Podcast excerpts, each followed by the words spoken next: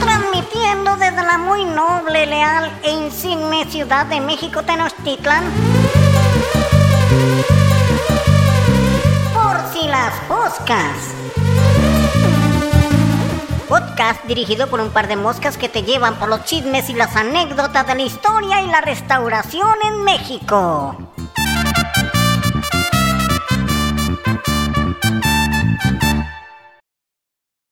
Bienvenidos a su podcast, Por si las poscas. un podcast que viaja por la historia, El arte y la restauración en México. presentado por la restauradora Mariana Grediaga.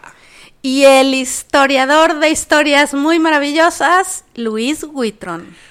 ¡Comenzó! ¿Cómo estás, Mariana? Bien, ¿y tú? También. Oye, ¿qué tal? Eh, ya nos colgamos, ¿no? Con el tu capítulo número 3. Sí, nuestro público nos aclamó, nos reclamó. Nuestro público nos reclama. Está bien que sean pocas y no deudas o una cosa así. ¿no? ¿Estás de? Exacto, la tanda. La- ay, no, qué horror. Oye, ¿de qué vamos a hablar el día de hoy, mi querida Mariana? Pues no sé, de algo que se mueva. ¿Dónde te agarró el temblor? Aquí en mi casa. Así es, mis, nuestros queridos poscasteros. Vamos a hablar el día de hoy de los sismos en México, pero desde una perspectiva de la historia y la restauración, ¿no? Totalmente. Y el día de hoy hablaremos de. Eh, Vamos a empezar a, a definir qué es un sismo. ¿Qué es un sismo, Mariana? ¿En ¿Cómo? latín? En latín, por favor. O en griego. En, latín y luego en, En arameo antiguo. En hebreo. Pues mira, eh, la palabra sismo es como muy chispa, porque, por ejemplo, los, los españoles le dicen sismo a algo que al camión de la coca que pasa enfrente de ellos, ¿no? O sea, un sismo muy fuerte de un grado, ¿no? Una cosa así. Que bueno, sí, allá se caen como más las cosas, Sí. pero también es el sismo, la sisma, este... ¿Sí? sí, le dicen de otra forma así como sismeo o una cosa No así cierto. loquísima. Seísmo, seísmo. Seísmo. Seísmo. En ¿Qué es el España es el seísmo? tío, que qué cosa. Que nos hemos seismado. Que se nos ha caído todo con el seísmo. De un punto grado, ¿no? Sí. Sí. ok. Y bueno, pues temblor, sismo, movimiento telúrico, Terremoto. terremoto. Ajá. Hay una historia bien padre acerca de los terremotos en las Viene. culturas antiguas. Ah, muchos pensaban que eran, eh, en el judaísmo ultraortodoxo, por ejemplo, se piensa que es cuando está el leviatán abajo y entonces se mueve y se despierta. Y entonces es algo muy bueno porque el, si el leviatán se despierta, el Mesías está próximo a venir. Imagínate. Guau. Ajá. Y hay una oración en el, en el judaísmo ultraortodoxo para agradecer por los temblores porque está viva la tierra. Pero en las culturas peruanas incas antiguas, por ejemplo, la gente salía de sus casas porque se imagina, bueno, decían los sacerdotes que pasaba un gigante invisible.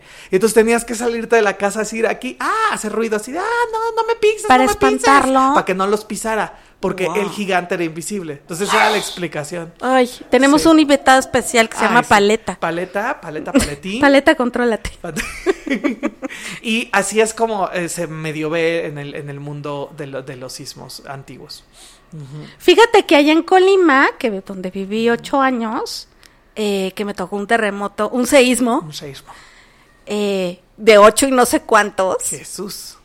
Eh, al, como que el santo de los temblores, terremotos, sismos, seísmos, movimientos telúricos es San Felipe. ¿Y por qué?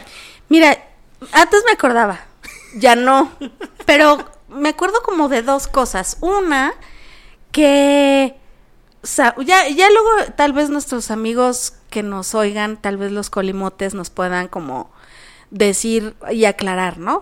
Pero yo de lo que me, de- me acuerdo es una, o que hubo un terremoto tremendo en un día de San Felipe, Ajá. o que un San Felipe no se dañó cuando hubo un terremoto terrorífico en Colima, no sé si un templo o una imagen o algo así, pero sí sé de cierto que San Felipe es el patrono de los se- seísmos. Wow. Colimotes. Al rato vamos a hablar también de, de qué onda con otros santos y por qué tienen nombres de sismos o su relación con el sismo. Es que está bien padre, ¿no? Sí. O sea, sí dan miedo y todo, por supuesto, pero, pero en la cultura los sismos tienen un lugar muy particular y hoy lo vamos a jalar completamente a la historia del arte, la historia y la restauración y la antropología y el chisme, por supuesto. Y aparte, bueno, este será un primer episodio de tal vez dos Así es. sobre los sismos en México enfocados al Claro. pues al ámbito de la historia y la restauración. Claro, porque además son interminables las historias, así tal cual. Bueno, pues vamos a arrancar ya una vez definido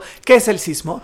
Movimiento en el que usted se pasa a mover. Ajá. Y no con música. Y no con música. Y, y, pues se te agarra, si te agarra feo, pues de todo depende de dónde te agarró el sismo. Si con una toalla amarrada o, o- o en un... De preferencia. En un 19 piso, ¿no? O, o- o no. O en un parque. O en un parque. O en el nada más coche. se menela el árbol, ¿no? Exactamente. Sí. Pues vamos a empezar con eh, tus anécdotas. Eh, ¿qué, qué, qué anécdota nos tienes del sismo? Primero vamos a empezar este podcast con anécdotas personales de los sismos y después lo jalamos a la historia y la restauración.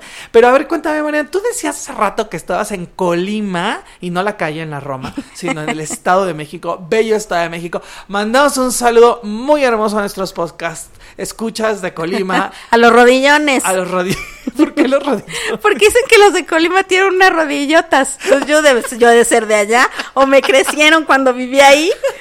Pero sí les dicen los rodillones. A un- los colimotes. Un besazo en sus rodillas. Sí. Ah, por ejemplo, nuestra mosca, nuestra voz de la mosca es rodillón. Es rodillón, por supuesto. Nuestro queridísimo Rabi. ¿Y si, ¿Y si tiene rodillón? No, es más flaco que. que paleta. Tú estabas en el sismo en Colima. ¿En qué sismo? En el señor sismo. Sí, en el del 2000, creo que fue el 2001. Ajá. No me acuerdo el día. Luego en un, en un ratito les digo bien. Este. um, yo, ah, no, es que esto es increíble. Estaba trabajando yo en un archivo. Fue, ay, perdón, no, sí, fue en el 2003. Perdón, perdón. Este, estaba yo trabajando en un archivo y me llevé una hojita que no se dejaba restaurar. Me la llevé a mi casa. Y yo estaba ahí, este, lavándola, este, de- desarrugándola, etcétera. Y me subí a poner la pijama porque hacía de la calor, ¿no? Y en eso voy bajando las escaleras de mi casita. Y, di- y entonces digo, va a temblar, está temblando. Lo oí, Sí, claro. oí el temblor, no lo sentí, lo oí. Pero cuando yo ya me había salido al patiecito, no, aquello fue Pompeya. De verdad, el cielo era rojo, la calle, que son unos empedrados preciosísimos los que hay en Colima, eran como olas del mar, así se veía cómo se movían, y entonces fue la luz, se apagó todo, y nada más oías los trastes y la rebambaramba, y yo sí estaba esperando a que llegara la lava porque estaba muy rojo hacia el volcán, que era hacia donde yo estaba viendo. Entonces pensaste que era una erupción. Estaba volcánica. segura, de verdad. No es una exageración, porque yo sí tiendo a la exageración. Sí pensé que era el volcán, Volcán. de Colima. Sí, sí lo pensé. Y bueno, luego fue un rollo porque pues ya entras a tu casa, los sillones separados de los muros, todo tirado, lo- los anaqueles, etcétera, y mi, mi queridísima amiga Lucy fue a verme, entonces me dijo que en el centro, que se había despedazado, a- la casa de un amigo suyo tenía teléfono, porque en mi casa no, y los celulares tampoco, nada, ¿no? Y ya fui bueno, a casa de, de este amigo que le decían el man, un arquitecto. Pude hablar para acá, a- a, bueno, aquí a la Ciudad de México, a mis papás que estaban, que se morían porque López Dóriga había dicho que había habido un terremoto así colosal en Colima. Entonces papás, bueno, estaban de verdad que no podían, entonces ya les dije, no, si vivo, respiro, todo bien. Y ahí luego cuando tenga chance, pues les hablo. Claro. Entonces ¿a dónde me voy? ¿A Guadalajara? No. ¿Al mar? No, el tsunami. No sabía ni qué hacer. Y cuando regresé a mi casa, cuando Lucy me regresó a mi casa, ya había luz, ya había noticiero. Y este, y pues empezar a recoger todos los triques rotos, tirados, vidrios. Una cosa horrible. Ya no me acuerdo de muchas cosas, pero lo, algo que, de lo que más me ha impresionado de un sismo, y mira que me han tocado, ya tres terremotos. Este, teníamos una bodeguita eh, de arqueología y restauración en el tercer anillo periférico y uno de los anaqueles se torció como si fuera un tornillo Wow. y otro estaba de cabeza. Por supuesto, las piezas que ya estaban restauradas hubo que Sí, volver sí. a restaurar muchas, aunque estaban bien embaladas, unas sí se medio abrieron o se rompieron un poco más. Pero esta cosa de que un anaquel de estos muy típicos de metal se torciera como un tornillo y el otro brincara fue muy, muy impresionante. Qué barbaridad. Sí. Y bueno, me tocó el del 85, porque me veo joven, pero no lo soy. Y ese me tocó pasando un tope en un cami- en mi camión de la escuela. y entonces, o sea, pasamos el tope y seguíamos bailando en el camión. Y dije, o sea, sí sentía raro porque era como mucho rato de seguir en el tope. Pero yo estaba súper chica y entonces no, como que no, no hacía mucha conciencia de eso.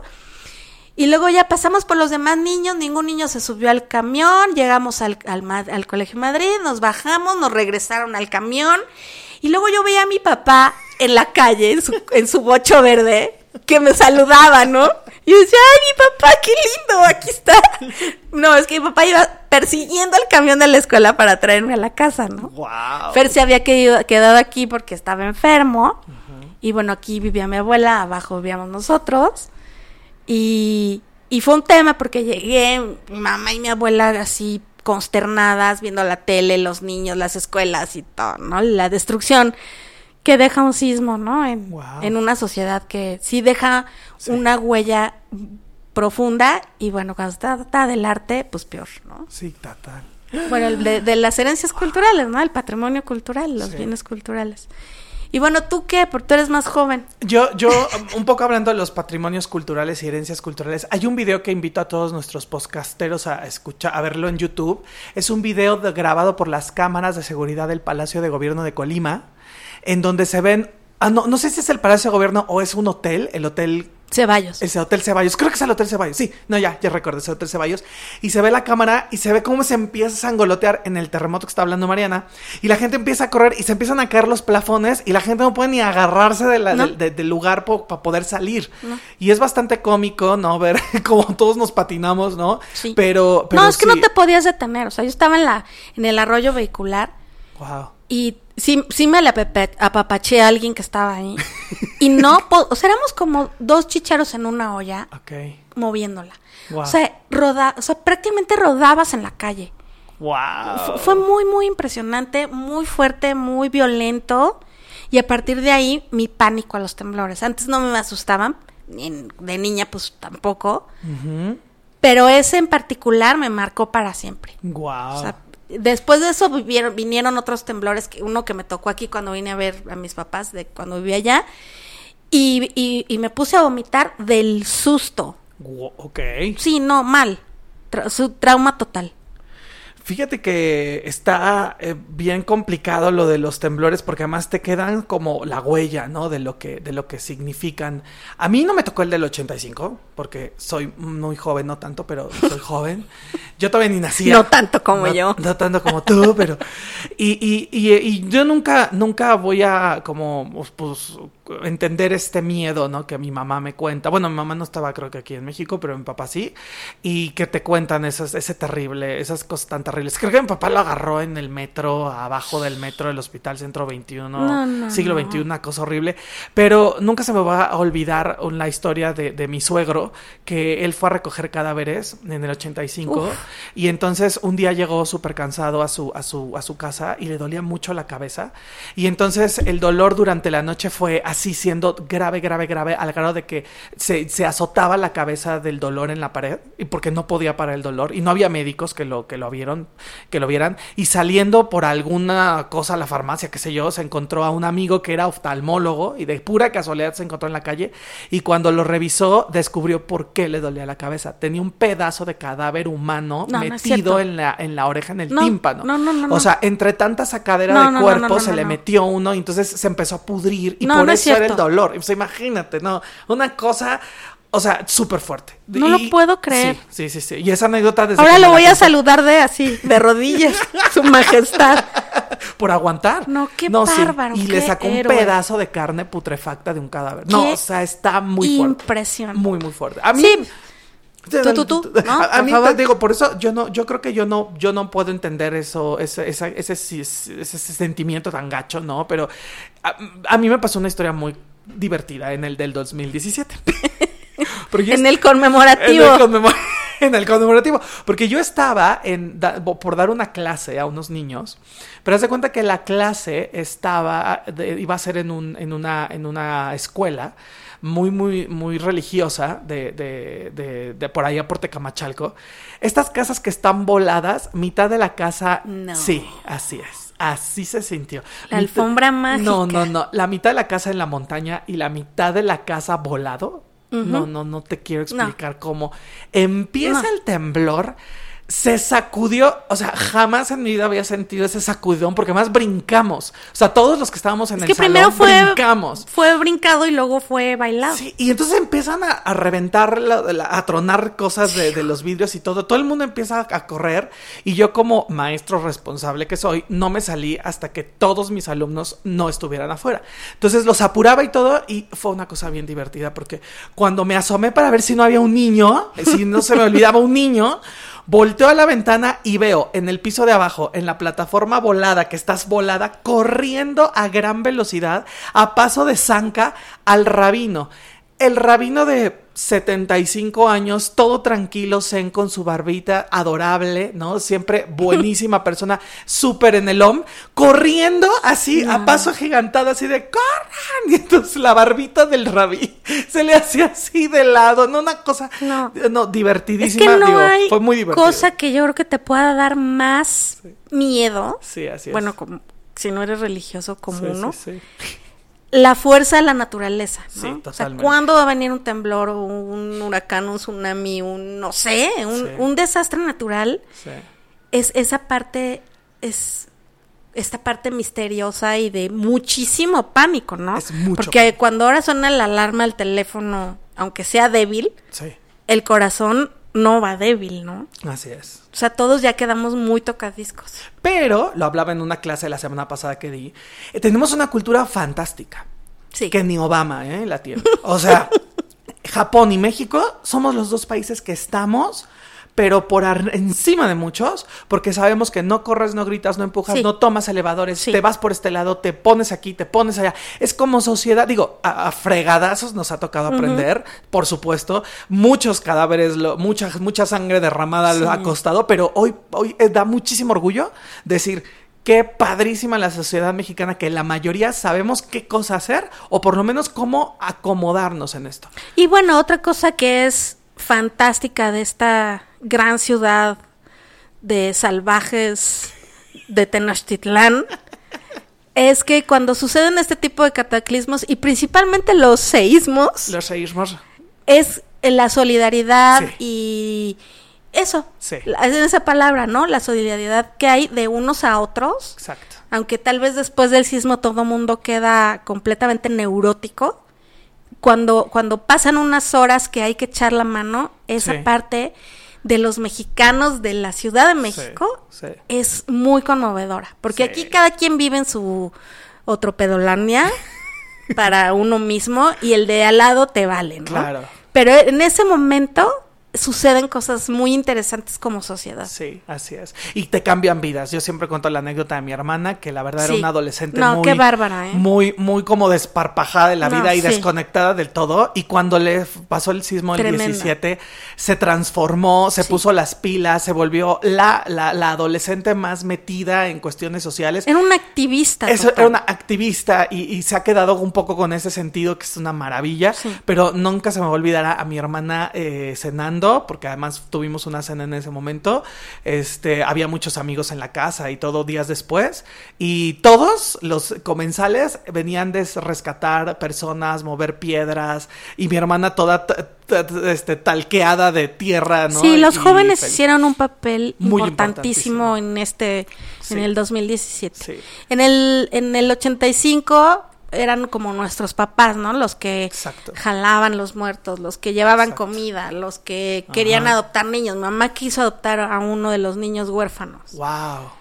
Y bueno, por angas o mangas no se hizo, pero por un pelito de rana yo tengo o Ah. un hermano adoptivo del Wow. 85. Sí. Wow. Sí, y es bien padre eso, como que te despierta esta parte. Que nos encanta cuando gana algún equipo de fútbol o olimpiadas ir a treparse al ángel. Y es la misma solidaridad Sí. de treparse. Es ese sentimiento de, encima de algo. celebremos o ayudémonos Sí. o, ¿no? Es, es fundamental. Sí. Bueno, pues pasemos a la siguiente sección para ya ir entrando en el tema. Papando moscas. Bienvenidos a su sección Papando Moscas, donde hoy hablaremos de la experiencia en el estudio y trabajo de los sismos. Vámonos, Mariana, con ahora sí, hablemos de los sismos, pero desde el aspecto de la restauración. ¿Qué onda? ¿Cómo, cómo se aborda un, un, un sismo eh, em, en, en el aspecto de la restauración? ¿Qué tienes que, qué tienes que hacer para, para trabajar en una zona de desastre? Pues mira, eh, una cosa muy importante con la que hay que empezar es el sismo del 19 de septiembre del 2017. y la, la que era coordinadora nacional de restauración en ese momento, que es Liliana Yorguli, una maestra mía fantástica, dijo algo que nunca se me va a olvidar, que es, ese sismo es una cicatriz para el país completamente. Eh, hablando de, de bienes culturales, de eh, bienes culturales en uso Sí. y, y de patrimonio en general, ¿no? De herencias culturales, que me gusta más ese término que el patrimonio por lo del, aquello del patriarcado. Total. Eh, y sí, yo creo que todo lo que se perdió en objetos durante ese sismo, independientemente de las vidas, ¿no? Eh, sí es un antes y un después, porque por mucho que se logren restaurar los templos, las imágenes, los cuadros, los púlpitos, las campanas, etcétera, el inmueble, la cáscara del inmueble, ¿no? Ya no va a ser el mismo. Y además de lo que se haya perdido, más lo que se haya restaurado, es un antes y un después, ¿no? Partiendo de esa parte. Y la otra es que no se tenía un programa para, para este tipo de emergencias. De ninguna manera se tenía contemplado. Se armaron los grupos, las brigadas, el al famosísimo APIN, que fue ir a apuntalar como se pueda y con lo que se pueda, unas veces muy bien hecho, otras veces no tanto, pero también entrar a un templo que se te caía encima Sí. era un tema, ¿no? Y yo a los que entré, la mayoría ya estaban apuntalados. Wow. Eh, me tocó un temblor entrando a uno que no estaba apuntalado y sí sientes, no, es, es una, no, no, no, es otra vez este pánico, ¿no? Sí, Por el que ya había superado por meses, no, regresa el terror. Wow. Y a este, este que te digo que nos tocó entrando, no ten- se había caído la cúpula, la cúpula se llevó el púlpito, no, no, no, una cosa tremenda, ¿no? Eh, y, esto, ¿no? De, de que no hay, no había, no estaba implementado un sistema para, para, para, para resolver ante un sismo como este, de tantísima pérdida. Em, y pues los centros SINA empezaron a generar como podían fichas, fotos, eh, brigadas, etcétera. A mí lo que me tocó, donde me ha tocado trabajar es en Morelos. Em, la restauradora Frida Mateo nos contactó ahí, nos, nos enlazó con el centro INA. Y el sismo fue en septiembre. Nosotros llegamos el 1 de febrero del 18. Ok. Y eh, nos entregaron una carpeta y nos dijeron, ustedes les toca este municipio, pónganse a hacer proyectos.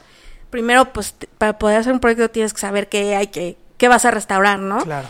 Entonces, pues, nos habían dado el municipio de Ayala, en Morelos.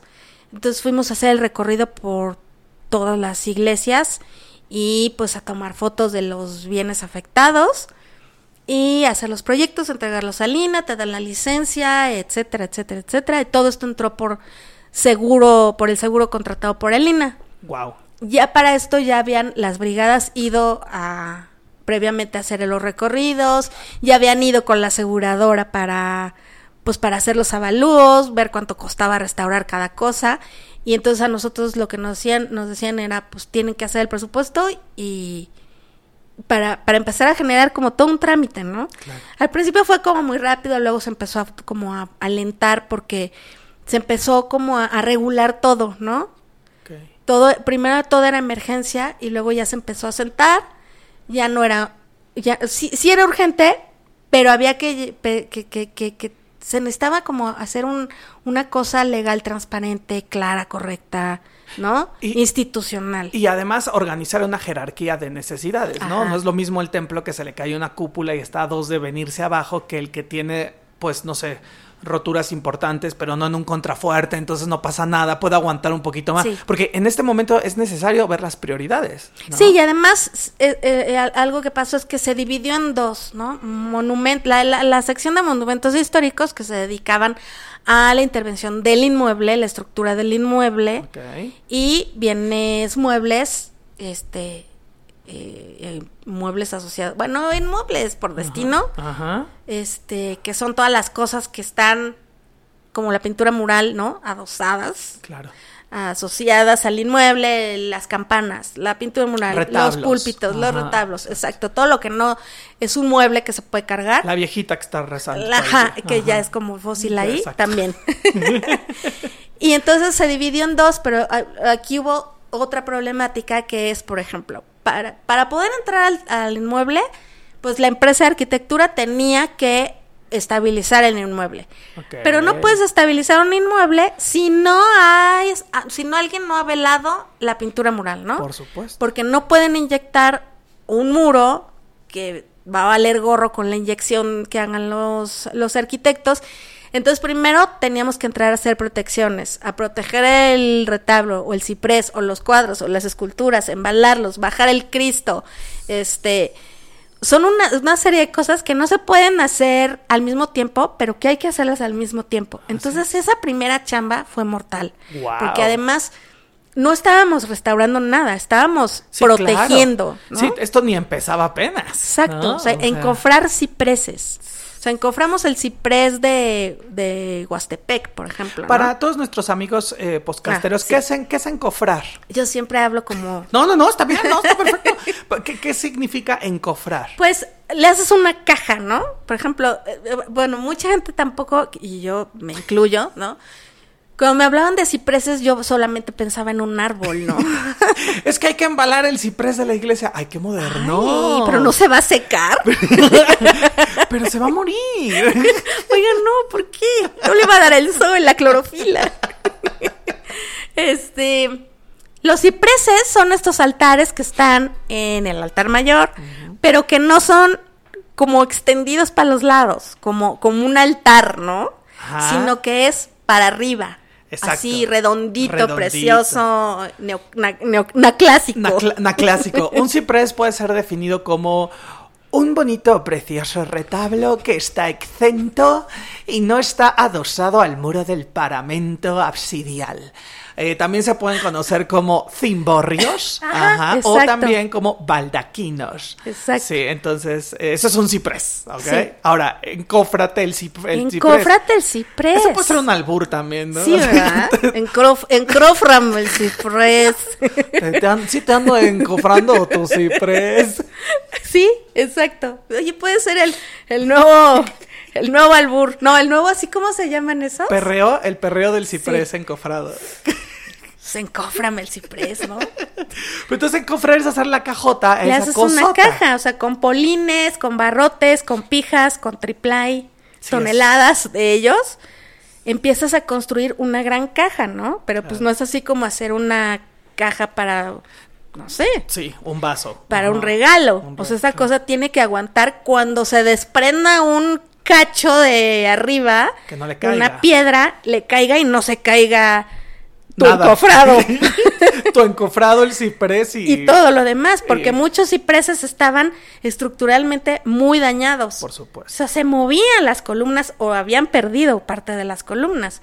Entonces era apuntala el ciprés y luego encófralo y luego no le pongas el barrote encima, entonces hay que ponerle abajo un, la espuma y luego no le pongas plástico porque le crece el hongo, ¿no? O sea, son como toda una serie de cosas, de delicadezas y, y bueno, trabaja en una iglesia cuarteada que se le caen cachos todos los días de aplanado. Claro. O sea, sí es todo, todo un tema. Y es que además ahorita que estás hablando de esa parte, me, me recuerda un poco desde la parte histórica, ¿no? La cuestión de el restaurador o el especialista, el arquitecto, el ingeniero, no llegan a un edificio que ya está roto.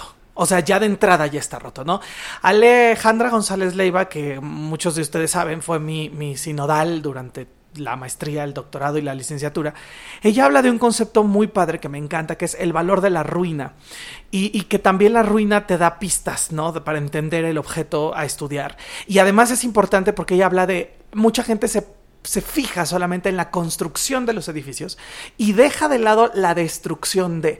Cuando Mariana entra a una iglesia a trabajar, no está entrando a una iglesia del siglo XVI a trabajar, está entrando a una iglesia levantada en el XVI, XVII, Claro. XVIII, destruida por la... Le pasó la independencia, la reforma, la revolución, cientos de, ter- de terremotos, se quemó, llegó el homeless, se fue el homeless, llegó Juárez, la partió por la mitad, la reconstruyeron y es lo que veo. Entonces, no son objetos, no es como tu casa, ¿no? Que, que, que, pues la construyes y la mantienes, sino tiene tantos siglos que es complejísimo. Sí, pues a veces vivió el ejército adentro, ¿no? O sea, Fueron, la- sí, claro. Santo Domingo en Oaxaca eran las caballerizas del ejército. Esa, Sí. esa, ese- esa iglesia barroca, que no sé qué estilo sea, pero que es un barroco Precioso, sí. suculento, Sí. ahí vivían caballos adentro. Y se recuperó otras preciosidades como Santiago de Tlatelolco, jamás volvieron a reencontrar Sí. su esplendor, ¿no? Porque se vuelven eh, ca- caballerizas o se vuelven este estas bodegas de dinamita, que fue lo que le pasó a Santiago de. Tlatelolco y explotó sin querer por un error y valió queso todo. En el Museo de Tlaxcala, en el convento de San Francisco de Tlaxcala, hay unos grafitis de los soldados revolucionarios que se quedaban a vivir ahí cuando el convento lo volvieron un cuartel de revolucionarios. Está, no, No no, no, no, no, no. La restauradora Diana Molatores rescató una col- una máquina de, de, de locomotora. Diana, llévanos y danos una vis- Sí, visita guiada sí. por Llévanos, Diana. Y tiene, y tiene Diana, así- ¿me tiene, oyes? tiene un gato. Tiene, están los, los, los carabineros con sus gatos. No, no, no. Y, y entonces eso te habla, ¿no? No es un convento, o porque lo veas hoy como museo, fue el museo, ¿no? Entonces, eso es lo que me gusta de Ale en este proceso de, de entender el concepto de un edificio, o, o no solamente el edificio, de la pintura, del retablo, de la escultura, como es un proceso de construcción y de destrucción. Sí, porque además, por ejemplo, las grietas te hablan, ¿no? Te dicen, supuesto. ¿Qué pasó? pues si es, si es perpendicular a la base, si es en diagonal, si es en, en cualquier bien cultural, las grietas te dicen aquí pasó esto Claro. y haz esto, ¿no? O cuidado. Ajá. Había un, un ciprés en Miacatlán que, bueno, estaba entero, pero se movía, que era una cosa que dices, no, esto sí, sí se cae, ¿no? Entonces tuvimos que buscarle el alma a, la, a las columnas para de ahí hacer, o sea, tejer una estructura Wow. de PTR soldada a las almas de las columnas. Pero al principio dijimos, no tienen alma, como yo. No tienen alma, ¿qué vamos a hacer? ¿Cómo Así vamos a cómo vamos a A sostenerlo. a, a Sí. agarrarlo. ¿De ¿Cómo? dónde? Ajá, porque va a temblar y se va a caer. Entonces nos clavamos en hacer más calas como, como más, más conscientes de dónde podía estar. Sí tenían alma y entonces pudimos hacerles esta, esta estructura que la volvimos invisible, Wow. no se ve, pero todo quedó contenido en, un, en una estructura de metal Wow. y, y, y, y es que, bueno, yo sí creo que los objetos hablan. Y ese ciprés decía, es que necesito esto. Y no estaba contemplado, porque cuando fueron a hacer la conciliación, pues no se veía eso. Claro. se veían otras cosas. Pero el ciprés se veía perfectamente bien, con sus grietitas y, y nada, ¿no? Sí, no. Pero cuando te le trepabas y agarrabas una columna, eso se movía. Qué miedo. Entonces yo dije, a mí no me importa que no esté conciliado, que no me vaya yo a ganar el Claro. dinero que me iba a ganar, pero que esta cosa no se caiga. Uno, porque imagínate que se le cae al padre, al niño bautizado o a O la quien señora sea, ¿no? que hablábamos ahí. Ajá, es, ándale, la señora de 149 años que va a rezar diario. No, no, no, no, no, Claro. no podría yo vivir pensando que eso puede Claro. pasar, ¿no? Fíjate que ahora que, que lo mencionas, eh, hace tiempo que, que me metí atrás de los retablos para el análisis histórico y todo.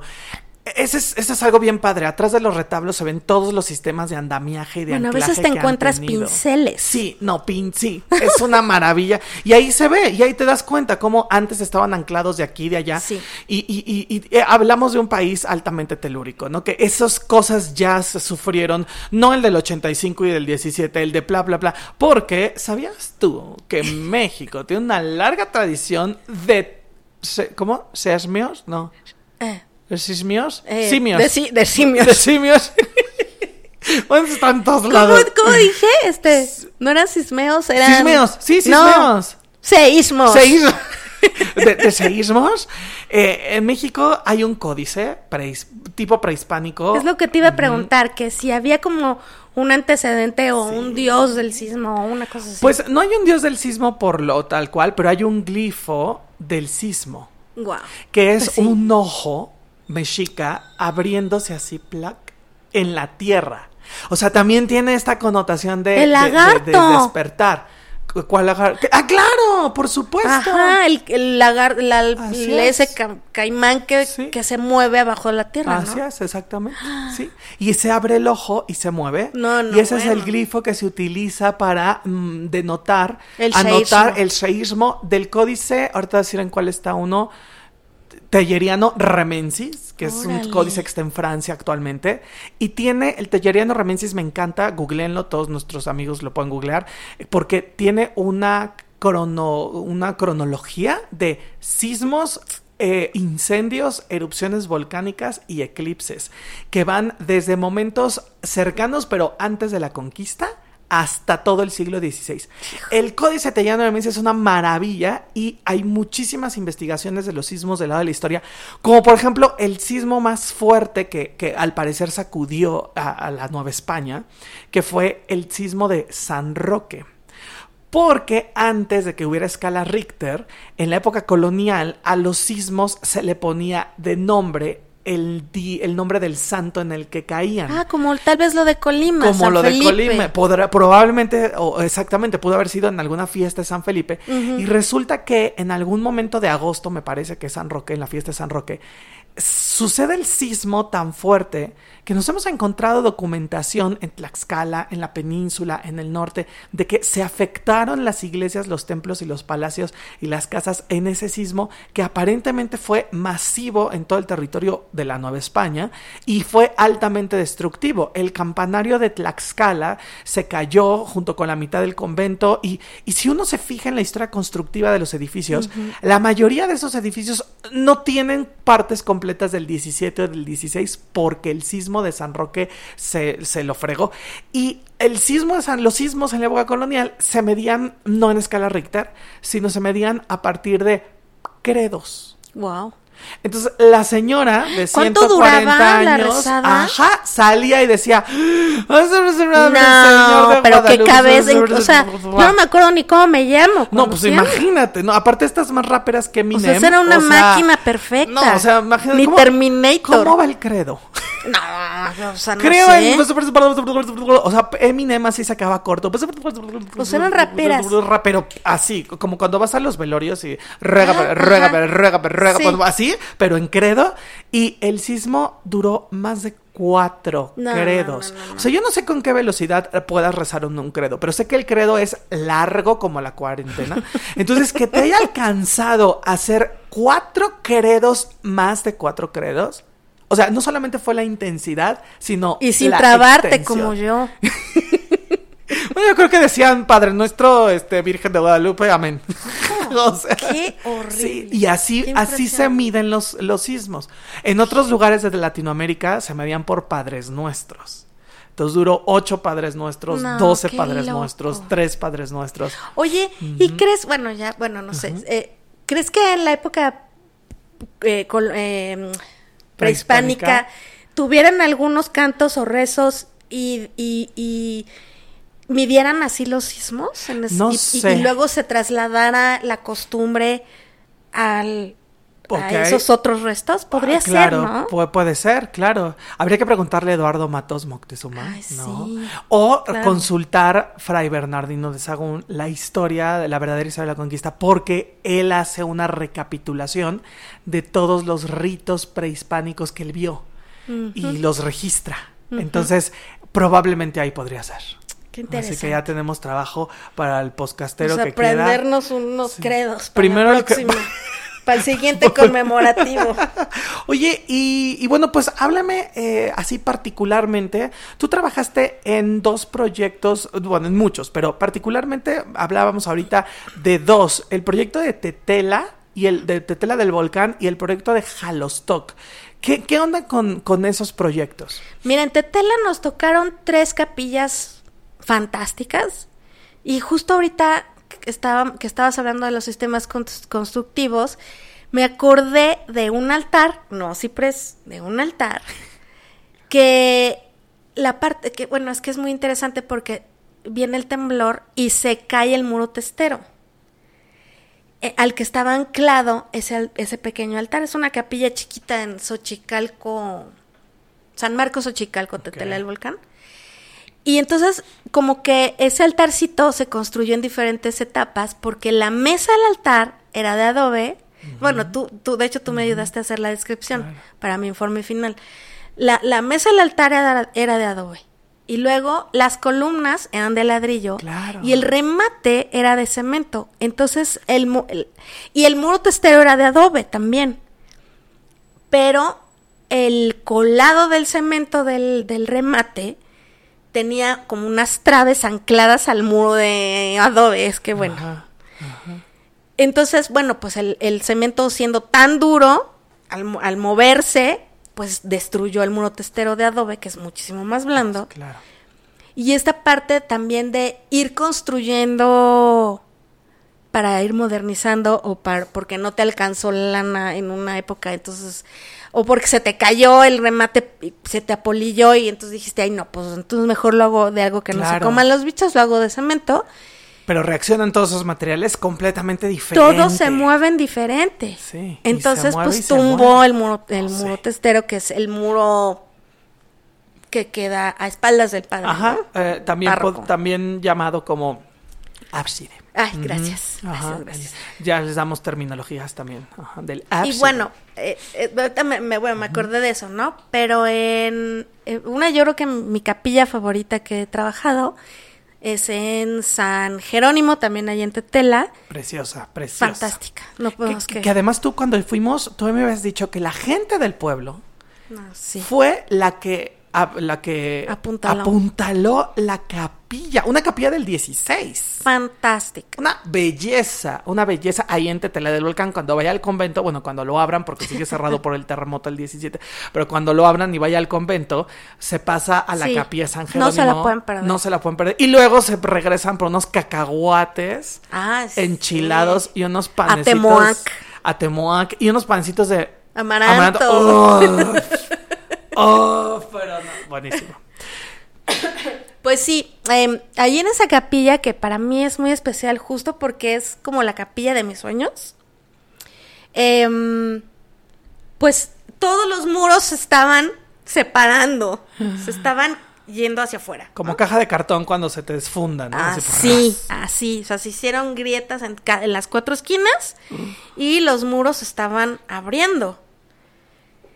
Y em, ahí eh, la empresa SACB fue la que eh, estabilizó estructuralmente Buenísimo. el edificio, que es- yo creo que hicieron un trabajo sensacional.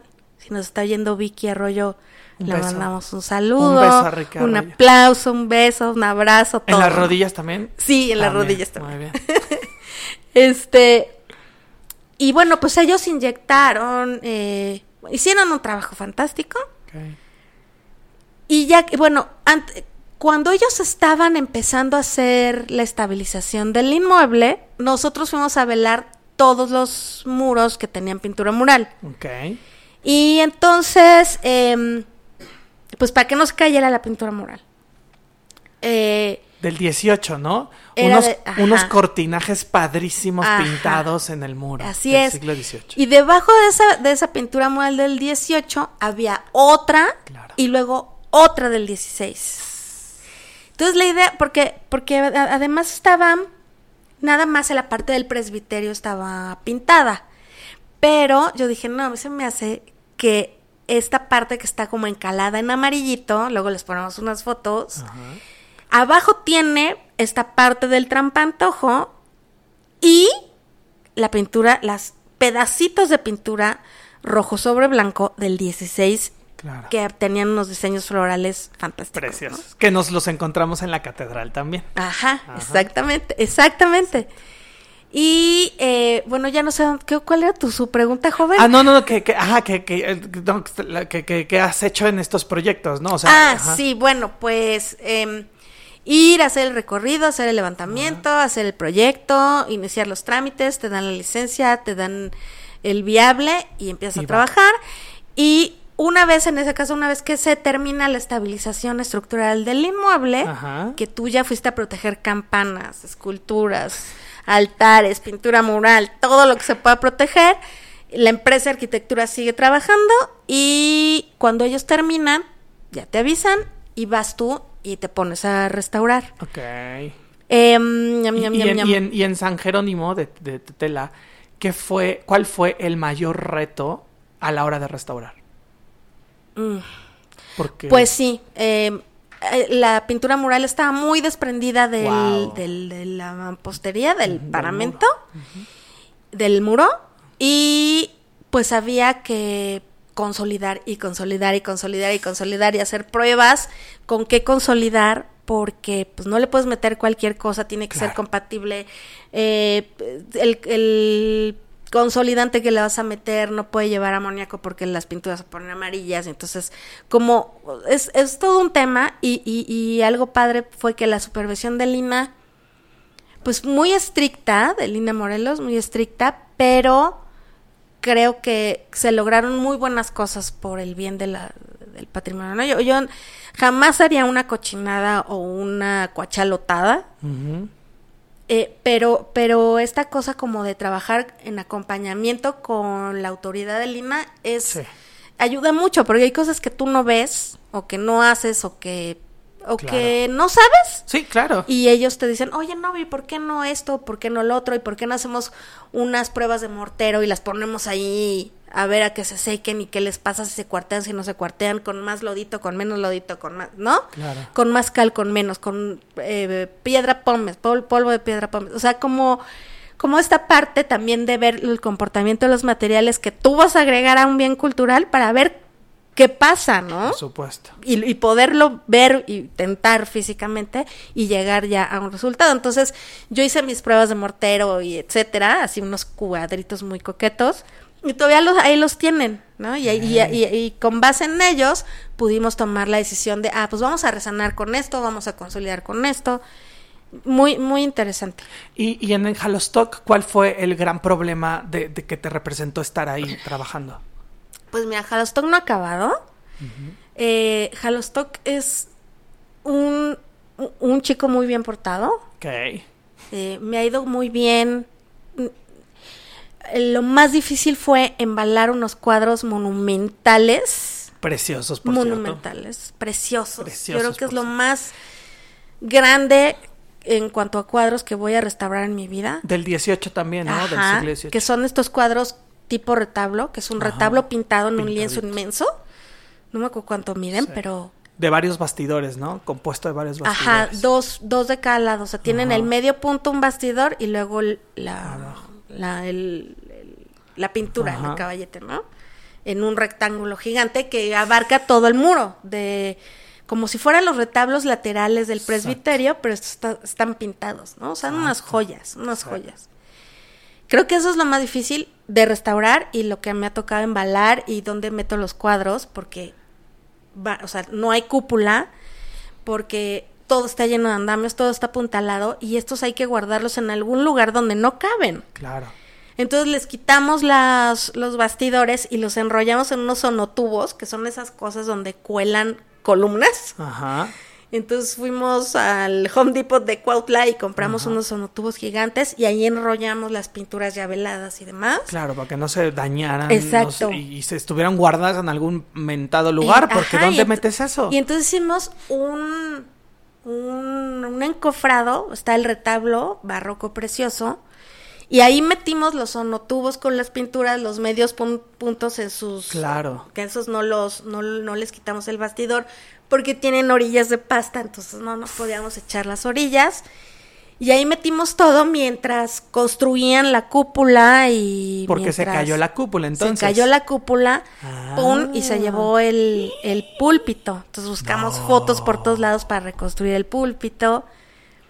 Eh, cuando llegamos esa vez que nos tembló ahí, había un, un- un cementerio extrañísimo porque había una montañita que decía cúpula de puras piedras y había otra montañita que decía púlpito, otra montañita y era como un cementerio de piedras, de montañas de piedras, de objetos. Pero la gente lo separó. Sí. No, increíble. Es que eso está bien padre, bien padre el, el- que, en la, que, en la, que en la iconografía de arte se le llama el arte vivo, ¿no? Porque es, está vivo. En algún momento al- al- Diana Molatore me contó de una escultura de un, de un San, San eh, Matamoros que también se dañó en el temblor, se cayó la cúpula encima de esta estructura. Es una, era una pieza de madera dorada y estofada del 16 Uf. Pero tamaño natural, o sea, el caballo era de tamaño natural y el señor Matamoros iba arriba del caballo y se le cayó y se hizo Astillas. una y mil pedazos y la gente agarró la escultura Sí. y la veló en un ataúd. Y entonces la velaban como si fuese alguien vivo, ¿no? Y cuando el INA llegó y les dijo, bueno, con permiso nos vamos a llevar para ver qué se puede hacer con él, ¿no? Y, y creo que está en la Encrima ahorita, Ah, eh, lo bien. están trabajando muy bien. La gente salió a despedir hasta donde pudo la camioneta del INA, llevando flores y, y- y- y la tambora, y, o sea, porque es su santo patrón. Es que aparte, cuando trabajas en comunidades, que a mí me gusta muchísimo, y a, a los restauradores de la actualidad no les gusta porque no hay internet ni comida vegana. este, cuando trabajas en comunidades te das, te das cuenta que la primera o la segunda casa de los pobladores Es la iglesia. es la iglesia, Sí. ¿no? O sea, es su casa, que a algunos Sí. se les cayó, Sí. y el templo que a- al- o sea, también se les cayó, ¿no? Y que no lo pueden usar hasta la fecha, porque hay muchos lugares en donde todavía no pueden hacer uso no. de sus de sus bienes. Por ejemplo, en en, ay, en San Jerónimo en Tetela, Ajá. ah, esa esa está buena. La voy a la voy a reservar para el Capítulo para el capítulo, no, para el ratito la siguiente sección. Ah, ok, perfecto. Eh, lo que me decías, ellos apuntalaron como Dios y San Jerónimo les dio a entender. Apuntalaron de, afu- de afuera, pusieron unos polines así sobre el piso y Ah, claro. luego, ¿te acuerdas? Sí, cierto. Deteniendo el muro. La verdad es que hicieron un trabajo de telaraña. Precioso. Que gracias a eso no se cayó esa capilla. Exactamente, exacto. Ellos no sabían apuntalar y ellos lo hicieron como pudieron Y gracias a eso lo salvaron. Exacto, y muy bien, muy bien hecho. Fíjate que eso, eso también a mí me tocó verlo en Guaquechula. Ajá, en Guaquechula yo estuve como parte de un proyecto de, de- de reconocimiento de la UNAM, de, de la doctora Alejandra González Leiva, que hizo un libro padrísimo junto con todo un equipo de, investigadores muy buenos, entre ellas eh, la fotógrafa e investigadora Eumelia Hernández del Instituto de Investigaciones Estéticas.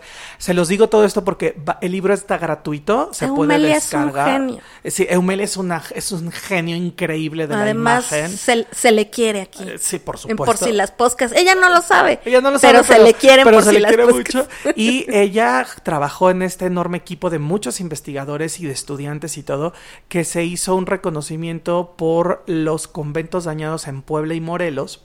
Y se hizo un libro. El libro se llama Construcción y Destrucción. Es de en donde tú tienes un artículo. Ajá, bueno, eh, participé, ajá, ahí en la, en la construcción de ese libro. Y el libro está completamente gratuito, descargable. Les vamos a pasar el link para que lo descarguen con unas fotografías preciosas. Y, y en algún momento cuando fuimos a Guaquechula, a- allá a Puebla, eh, en algún momento hablamos con la gente. ¿no? Y la gente nos decía, es que nuestro mundo es le- el templo, ¿no? Sí. La iglesia. Y cuando se nos cayó la iglesia, se nos cayó el mundo. Sí, porque además ahí son las reuniones sociales, ¿no? Claro. No solo el bautizo, la boda, el 15 Es años. todo. Es voy un rato Sí. al templo a Claro. Pues es que es una meditación, un, eh, Y todo me lo rige el templo. importante, es muy El- importante. El tiempo me lo rige el templo porque el reloj Sí. está en el templo y las Sí. campanas están en el templo y todo se rige el templo. Es increíble. Y este edificio de Huaquechula pasó una cosa muy interesante con ella, que lo volveremos a tocar en la sección de, de la crítica. Eh, el, el campanario salió disparado como proyectil, completito el campanario, completamente, y voló, se desprendió de la iglesia en el terremoto y voló hacia atrás. Si hubiese caído hacia adelante, pues se hubiera desmadrado el campanario, pero y ya, pero no, cuando cae, cuando sale volando para atrás como un proyectil gigante, cae sobre la bóveda de nervaduras No, del no, siglo XVI y atraviesa la bóveda en, la, en el área del coro. Se desgracia el alto coro, el coro, ¡pras! y cae hasta el sotocoro, en, dejando una destrucción masiva, llevándose bancas, retablos, pedazo del órgano, unas cosas de terror. Y, y- ahí están las fotografías de Humelia para que lo vean, descarguen el libro y lo vean. Y entonces eso fue muy impactante. Y cuando fuimos a hacer el reconocimiento, nos tocó a Alejandra González y a mí subir a las bóvedas de nervaduras. No te puedo explicar el terror. Traíamos los dos arneses. Ah, cuando te presté mi Ah, arnés. Cuando me prestaste tu arnés, exactamente. Entonces íbamos así, ¿no? Eh, Y anclábamos el arnés de Alejandra y Alejandra se acercaba para ver el daño y el sistema, porque había que reconocer si las nervaduras aguantaban la estructura o, como lo estabas diciendo hace rato, ¿no? Las nervaduras probablemente estuvieran a punto de vencerse. Y como las nervaduras están ancladas en un sistema de estereotomía, que es como un Lego, cuando ustedes arman un Lego, todas están conectadas entre sí. Pues si hay algún faltante grave, puede la estructura en completo colapsar. Entonces necesitamos ver cuál era el daño y la zonificación del daño. Ok, si se cae esto, ah, ¿qué, es lo que se puede llevar del templo? Y, todo eso estábamos haciendo y era un crujir de la piedra cuando te trepabas. Así. Sea, bueno, Sí. ya, bueno, no importa si me caigo aquí, hice lo que quise, me la pasé increíble. Fui feliz. Fui feliz, bebí mucho y comí mucho y... y No me extrañen. No me extrañen, partiré a un lugar mejor. junto con el Bueno, campanario. quién sabe, pero no importa. pero no importa, junto con el campanario de Huaquechula. Ahí estaremos él y yo. Y entonces era padrísimo y Alejandra posteriormente nos contaba, y en el libro sale, que encontraron todos los sistemas constructivos de relleno en los muros, Wow. incluyendo vasijas de barro con huesos ¿En serio? Claro. en el coro. Sí, es que muchas veces se construía con vasijas, Con vasijas de barro, de ¿no? barro. Para dar como la forma La forma y el y volumen. para que fueran súper ligeras. Así es. Y tenían huesos. Pero que tenía, tuvieran huesos, es así, no me Chan, las chan, sabía. chan. Y ahí están las fotografías en el libro, descárguenlo, está padrísimo. Y, y bueno, ese, ahí cuando recorríamos Huaquechula y recorríamos la iglesia en pedazos y la gente había sacado a su santito, a la santita y a la señora de 145 años y, y veías las, la panadería derrumbada y, la, y el hospital derrumbado y las casas derrumbadas y todo, pero la gente salía a trabajar, pero todos estaban muy deprimidos porque Sí. su templo es el Axis Mundi, rige su, su vida y su muerte, Sí. ¿no? Sí, porque aparte también son espacios eh, muy poderosos porque en la época prehispánica generalmente ahí había Claro. un templo prehispánico, ¿no? Claro. Que cuando llegan los españoles lo rebanan y construyen una iglesia. Entonces siempre ha sido un lugar de adoración, un lugar de, de la gente que vive ahí para hacer una actividad pues similar a la que se sigue haciendo 500 o 400 o 300 años después, Así es. Así es. Entonces sí es, sí es un lugar muy poderoso, las cap- estas capillas o estas iglesias o estos exconventos, ¿no? Sí, y además me sorprende mucho porque ah, meses después en la ENCRIM se hizo el seminario de investigación teórico-práctico, en donde se presentaron mm, de muchísimas maneras propuestas para atender estos edificios más dañados, y entre ellos salió Guaquechula. Y, y- y- y hasta la fecha no hay una, una respuesta que, que pueda satisfacer las necesidades del inmueble y es bien complejo darte cuenta de cómo, cómo en algún momento, y eso lo hablaba Alejandra, me parece una cosa muy interesante, en algún momento hay que decidir Sí. que ese edificio ya no volverá a ser el mismo y está bien, porque es parte de su existencia. Eh, La destrucción es parte de su, de su ser. Pues sí, de su historicidad. Y si cambia estéticamente algo, no está particularmente mal, porque y ahí es donde es- estaba empezó muy caldeada los ánimos y salieron las pedradas y las porras de un lado y del otro no y los investigadores decían no porque en algún momento Alejandra puso en tela de juicio el porque no hay originalidad la originalidad es un constructo nuestro, pero no es original la obra. Entonces, ¿por qué nos enojamos por mantener esa originalidad cuando el inmueble se puede salvar, sí, y puede durar más de otras maneras? Pues es una nueva manera de rehabitar el espacio. ¿no? Exactamente. Los espacios están vivos. Así es. Y es como el Paseo de la Reforma o Así como es. muchos otros lugares que ya no son para lo que fueron construidos Sí. y hay que adaptarnos, aunque Porque- tal vez no nos guste, así, es. Porque aunque a ti y a mí nos dé tristeza, nunca jamás vamos a volver a tener la cinturita que teníamos tú y yo. ¿seguro? Cuando bailábamos flamenco. No, ¿Estás no. seguro? No, ¿No? ya estoy seguro, sí, no, va a pasar. no, Bueno, yo, yo tengo una esperanza. No. ¿No? Ok. Yo- Que es muera, más- que es- muera es ahora. más fácil que Guacachula se restaure bien acá. Qué mula. Porque el tiempo pasa. Y nos vamos poniendo viejos, como dice la canción. exacta- exactamente. Oye, Así yo es. estaba pensando algo también que Ajá. en muchas de estas capillas la gente ya no cabía, ¿no? Desde antes del temblor. Sí, ¿no? exacto. Y los párrocos, con sobre pretexto de la, del, de- del, del, del seísmo, Ajá. ya, eh, te- eh, ya pidieron permisos para construir nuevas capillitas o Claro. techitos o se les, se les arruinó la capilla, el templo, lo que sea, hicieron unos techos para hacer ahí las misas en el mismo atrio, pero no dentro del templo porque no pueden entrar, ¿no? Eh, en muchos casos ya la, la comunidad ya no cabe en esas capillas. Uno de esos es el caso de Jalostoque. De hecho, estaban proponiendo las personas de la comunidad y el sacerdote la posibilidad de tumbar los altares laterales, ¿no? Y yo dije, no, por favor, no me hagan eso. También los acabo de restaurar, ¿no? Oigan, sí me costó mucho trabajo. Aunque sean enmúgrelos tantito. El encofrado no estuvo, no estuvo fácil. Y Sí. entonces, pues son, eh, son, además de muy bellos, bueno, pues son parte de la, Sí. de, del, del, del- de la capilla. Y para que nomás, para que quepan cinco bancas más, pues como Claro. que no, ¿no? Y ahora con el COVID, No, bueno, que peor. te cuento, sí. Peor, porque esta estructura de, de, de, de efímero que comenzó con el temblor y que hoy por hoy no hay todavía arreglos en muchas de ellas porque no se puede. Al rato vamos a hacer la crítica en la otra sección, no se preocupen. Pero eh, se ha extendido con el COVID y entonces es como ya la manera de, y si replanteamos, ¿no? Pero en este replanteamiento del culto tiene que haber cabida para el patrimonio, ¿no? Para los bienes culturales, para la religiosidad también, porque es, es parte de, van junto con pegado, ¿no? A lo mejor para nosotros no nos interesa, ¿no? Lo vemos por el aspecto artístico, histórico, de restauración, pero no, son imágenes vivas, es gente llorando por el santito destruido, es gente que le importa y se tiene que respetar eso al fin y Sí. al cabo, porque es parte fundamental de...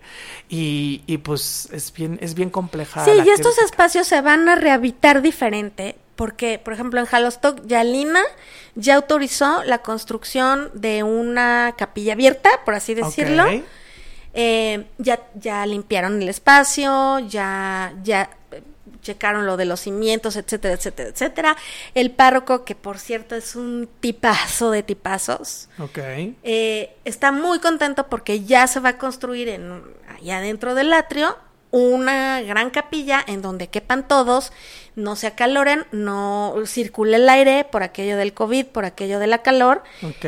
Y la capilla sigue ahí, porque está ahí mismo, Ajá. Pero seguramente se le va a dar un uso diferente, tal vez sea para otro tipo de ceremonias o para poner a la Virgen allá adentro el día de la fiesta. Claro. Y entonces es otra esta cosa de la manera nueva de reutilizar, rehabitar los espacios Como, como, como viene, como, como vienen los tiempos, ¿no? Desde y desde siempre. Sí, sí, sí, sí. Oye, Mariana, ¿te parece si pasamos a la siguiente pasemos, sección? porque yo me cuelgo No, horrible. es que, es que va va a empezar la, la, la, la narrativa, la crítica. Pero antes, una, una mosca poeta, ¿no? El ojo de la mosca. Hola, pues igual continuando con todo el asunto este de los terremotos, yo quisiera nada más decir, bueno, no, para empezar no voy a leer ningún poema, como ya les habían prometido.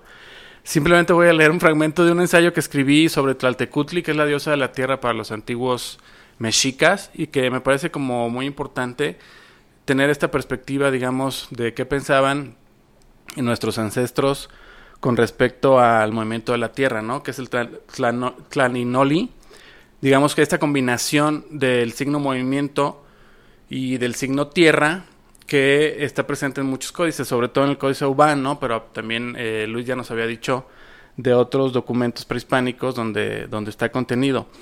Y bueno, manera de síntesis también como entender un poco que se trata de la lucha de dos placas, ¿no? Bueno, tres en realidad, que es la placa de Norteamérica, donde están montadas las 32 entidades de este país. O sea, todo México está montado en una sola placa que se llama placa de Norteamérica. Y esa placa de Norteamérica está permanentemente confrontada con dos placas que curiosamente confluyen en Colima, que es el mejor país del mundo. Eh, y esas, dos placas se llaman la placa de Cocos, para mayor este eh, metáfora. No sería posible mejor metáfora que esta, porque bueno, aquí es Colima aunque no haya cocos. Y la otra es la placa de Rivera, ¿no? Que es la placa también que confluye en esta zona de las costas de, bueno, Colima, Jalisco, eh, Chiapas, Guerrero, Michoacán, ¿no? Esta es, digamos, como la confrontación, que también tiene como esta simbología muy, muy locochona de pronto, ¿no? Que es eh, como el altiplano, de pronto sufriendo los efectos de los pueblos que no eran eh, del centro del país, ¿no? Para los antiguos, eh, todos los, los, los que descendían de los chichimecas eran los que rifaban y todos los demás a los que llamaban zapotecas, incluyendo a los que no eran zapotecas, eh, pues no eran chichimecas, por lo tanto eran como de menos catego, ¿no? Digamos que no, eh, un poco al nivel de los fifís y los chairos, pero a un nivel, digamos, como extremo. Si todos somos hijos de la Tierra, podríamos decir entonces que nuestra madre azotó en enero de 2003 a Colima con un movimiento oscilatorio de casi 8 grados en la escala de Richter. Gente deambulando por las calles en plena oscuridad, un olor a vino en el aire, la sensación de que el suelo era líquido, gritos, grupos de personas en esquinas con los brazos cruzados o en pijama. La Tierra, voluble y femenina. En ella descansaremos para siempre. Oscar Milosh, el poeta lituano, le dice al planeta, Te amo de un amor tan alegre y tan tierno. Oh tú que me hiciste para exaltar la belleza, que cuando sea tiempo de extinguir la flama y elegir el sitio en que deba dormir la ceniza, yo solamente diré, la tierra es mi tumba.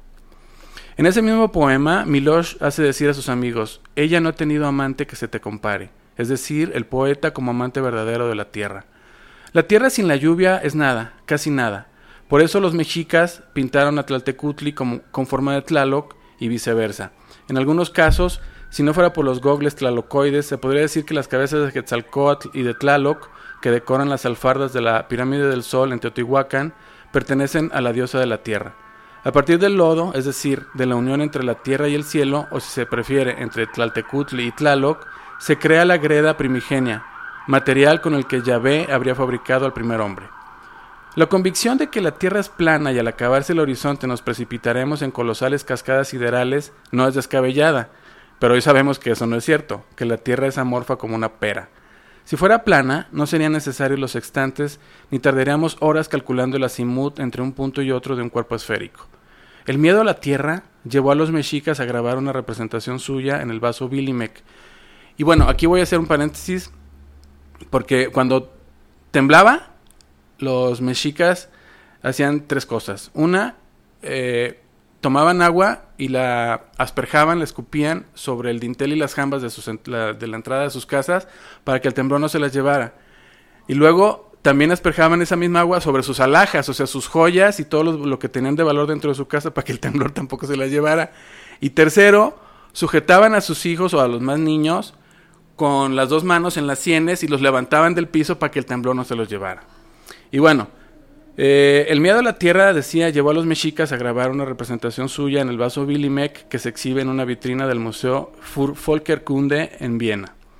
Ahí la vemos con los pechos puntiagudos, de los que no brota leche sino pulque, y con el rostro de cabeza representando la decapitación, tal y como aparece Jennifer Carpenter cuando inclina la cabeza hacia atrás mientras reza de hinojos al interior de un templo en El exorcismo de Emily Rose, que es una cinta de Derrickson del 2005 que habla de una posesión satánica y algunas de cuyas secuencias nos recuerdan la parafernalia iconográfica de la diosa terrestre de los mexicas. Y aquí que él, Tlaltecutli es nuestra madre, es nuestro padre, decían los mexicas. Y es que para ellos no había diferencia de género. Lo masculino, tanto como lo femenino, eran condecoraciones otorgadas por las actividades realizadas en la comunidad y que tenían poco que ver con el pene o la vagina. La tierra era, sin embargo, ambivalente. Podía comportarse como mujer o como hombre y hoy nos preocupa tanto que enviamos una misión espacial a desbaratar un cometa cuya trayectoria podría impactarla y al mismo tiempo practicamos la especulación inmobiliaria valiéndonos de licencias apócrifas que autorizan construir departamentos de interés social que terminan vendiéndose como casas de lujo. Los mercaderes mexicas, vulnerables a los salteadores, dadas las distancias que recorrían, empleaban la expresión Innanan Tlaltecutli, en nombre de Tlaltecutli, para garantizar el cumplimiento de las obligaciones comerciales. Tlaltecutli era también una de las deidades principales de los mercaderes a larga distancia, por lo que se les veneraba en las celebraciones que hacían al emprender uno de estos viajes. Con el tiempo, este hábito dio lugar a la aparición de los documentos, y después de los pagarés, y más tarde de los cheques, para asegurarse la existencia de fondos y asumir la responsabilidad del pago al portador, bajo la consabida frase páguese por este cheque, seguida de dos puntos, y el nombre del beneficiario se ideó la firma, cuyo carácter no es otro que el de la firmeza, el de la tierra firme y confiable. Tlaxihuacali significa tierra baldía en náhuatl, la lengua que hablaban los fieles de Tezcatlipoca y de Quetzalcoatl. También los adoradores de Huitzilopochtli, que significa colibrí zurdo, le rendían culto a la tierra, lo mismo que Thomas Stern Eliot, quien en su propia Wasteland encuentra inesperadas semejanzas entre el sufrimiento y la tierra. Dice, Abril es el mes más cruel, engendra lilas de la tierra muerta, mezcla recuerdos y anhelos, despierta inertes raíces con lluvias primaverales. En efecto, sería extenuante enumerar los sonoros apelativos de las tierras raras, una de las cuales, el samario, sirve para construir imanes eternos, similares a los que utilizan los automóviles eléctricos que dentro de poco sustituirán a los fuel injection. En la mitología nahua hay un gigante de ceniza, lo describe la leyenda de los soles. Dice, vieron un bulto de ceniza con forma humana y era él quien se comía a la gente. En una imagen que nos recuerda la de Goya, donde Saturno devora a su hijo. Gustav Meyrink, en las líneas iniciales de El Golem, confiesa, aparecen a mi alrededor todas las piedras que han jugado un papel en mi vida. Piedras que primero serán de río o de arena y más tarde usaremos para sellar un matrimonio a través de una churumbela, piedras terrestres, cenizas de la tierra. Los de Eucalión y Pirra de Tenochtitlan, llamados Xiunel y Mimish, deciden formar a la humanidad, pero a su regreso del inframundo con las cenizas de los muertos en la mano, el gran Mictlán se arrepiente de haberles dado ese obsequio y decide perseguirlos. No queda lejos de esta concepción todo el ciclo de Perséfone y Hades, aunque la ceniza de los muertos podrían ser los restos de los hijos que tuvo Istac Chalchitlicue, quien engendró a 400 mil, a 400 mixcohuas y luego se metió a una cueva. O como los críos que se afirma tuvo la diosa Citlaninique, la cual envió del cielo 1600 hijos suyos a una ciudad llamada Teotihuacán, cerca de Texcocos. Y fíjense, todo esto que ahora podemos eh, transitar sin muchos problemas en las avenidas de aquí de la Ciudad de México, pues antes era puramente agua, ¿no? A los aztecas les importaba la tierra porque les permitió sobrevivir flotando en las cinco lagunas del Valle de México. En las islas Ahuehuetlán, Tepetlatzingo, Ticomac, Atoyac, Apatlaco y Acolco. Y algunas otras hoy resucitadas en los rótulos de algunas estaciones del metro. No sé si se acuerdan. Por ejemplo, la estación Popotla y, Mixiu- y Mixiuca o del Metrobús Tepepilco, Zacahuitzuco e incluso hasta del microbús que cubre la ruta desde Viaducto antes de la isla de Iztacalco a la colonia Piedad, antes conocida como la isla de Atlazolpa. Y bueno, los temblores están a la, a la vuelta de la esquina y hay que estar siempre, siempre preparados para lo que viene. Les mando muchos saludos y continuamos.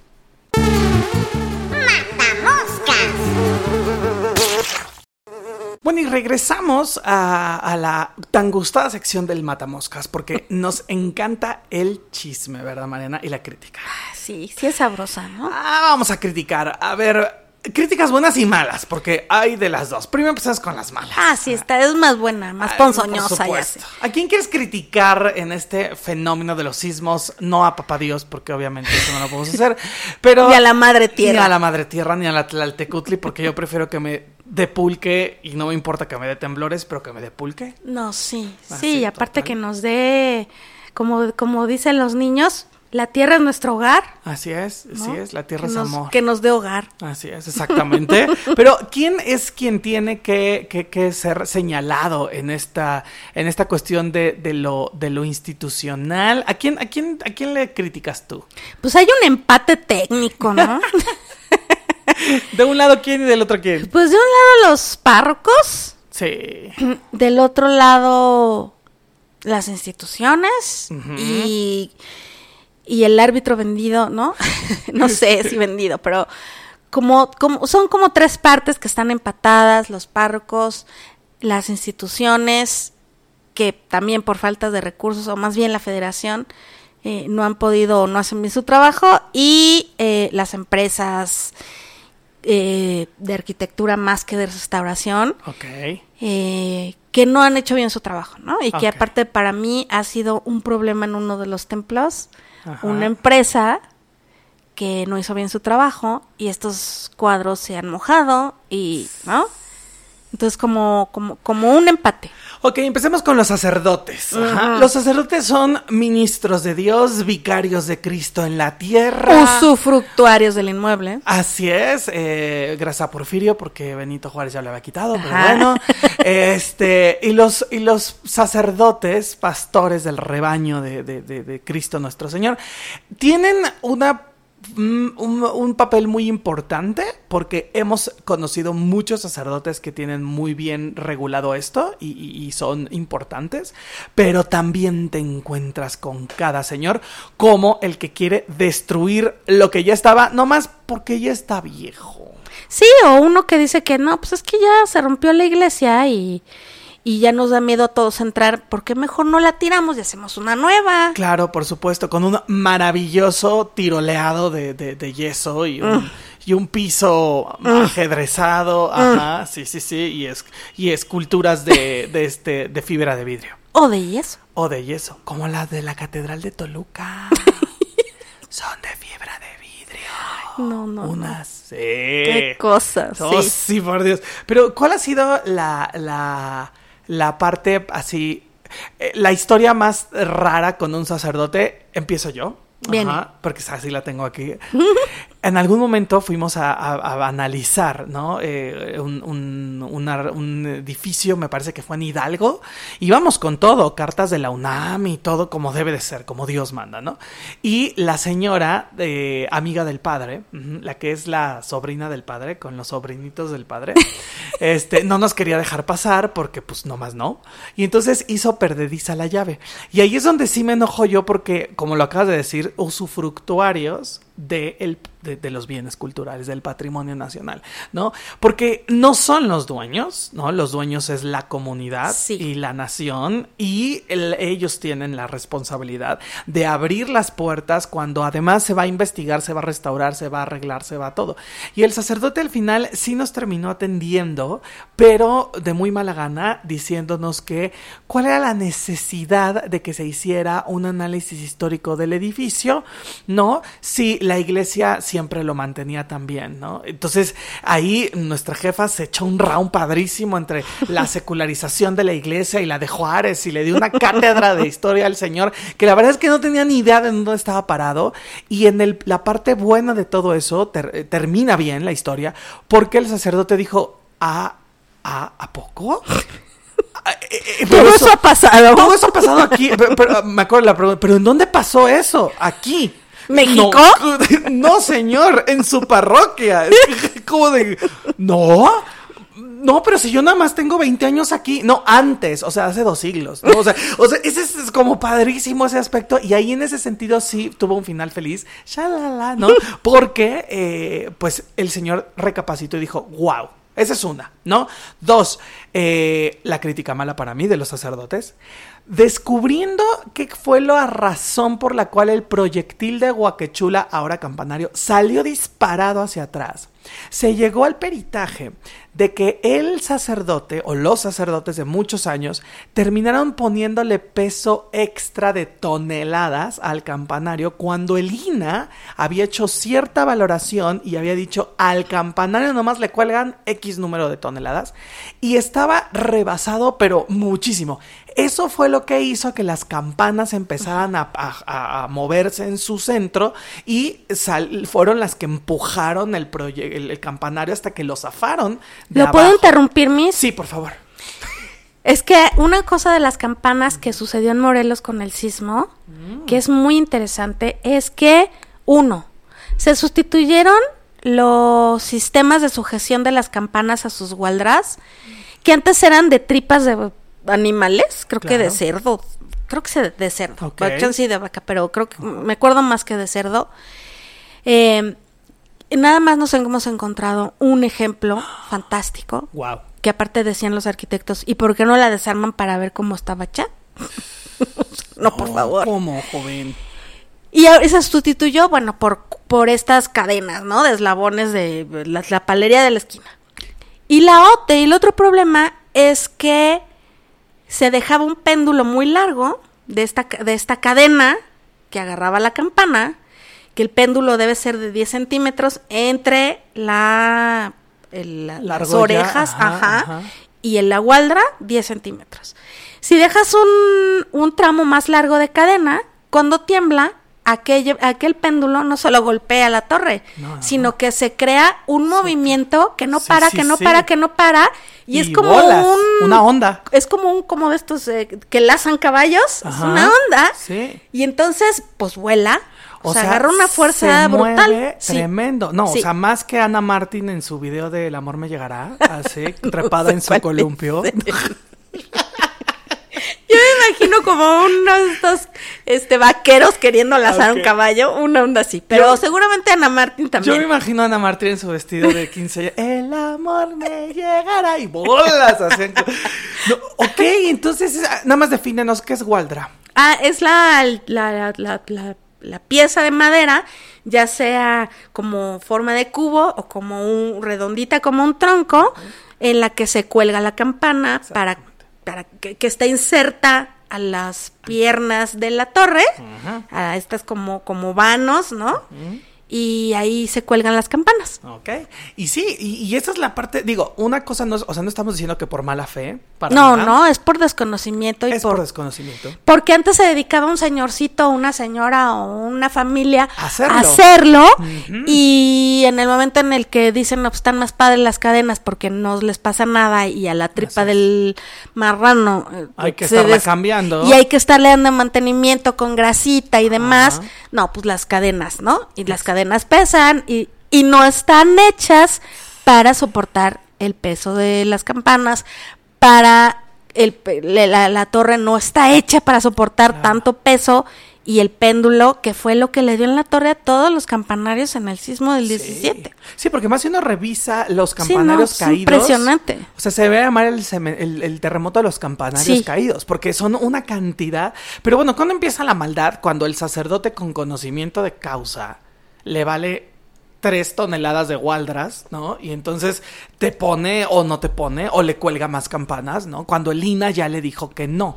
¿No? Y ese también es la, el asunto bastante feo, ¿no? Esa o las coladas de, de, de- de concreto encima de las bóvedas antiguas. Sí, en vez de impermeabilizar con jabón y alumbre que cuesta cinco pesos cada año, cada dos años, prefieren ponerle una lechada o 18 mil lechadas de cemento encima Claro. y aquello pesa un mundo y viene un temblor, los materiales se comportan diferente, se el original contra el durísimo de concreto y pues se rompe todo, ¿no? Independientemente de que ese cemento genera una cantidad de sales que hay quién sabe por qué se está botando toda la pintura mural y se está llenando de sales. Bueno, no sé, Claro. está- pues, es el cemento que está lleno de sales, ¿no? No, y además que se caen las cosas, que fue el caso de una iglesia en Puebla, que ahorita no me acuerdo el nombre, que se cayó la cúpula encima del bautizo.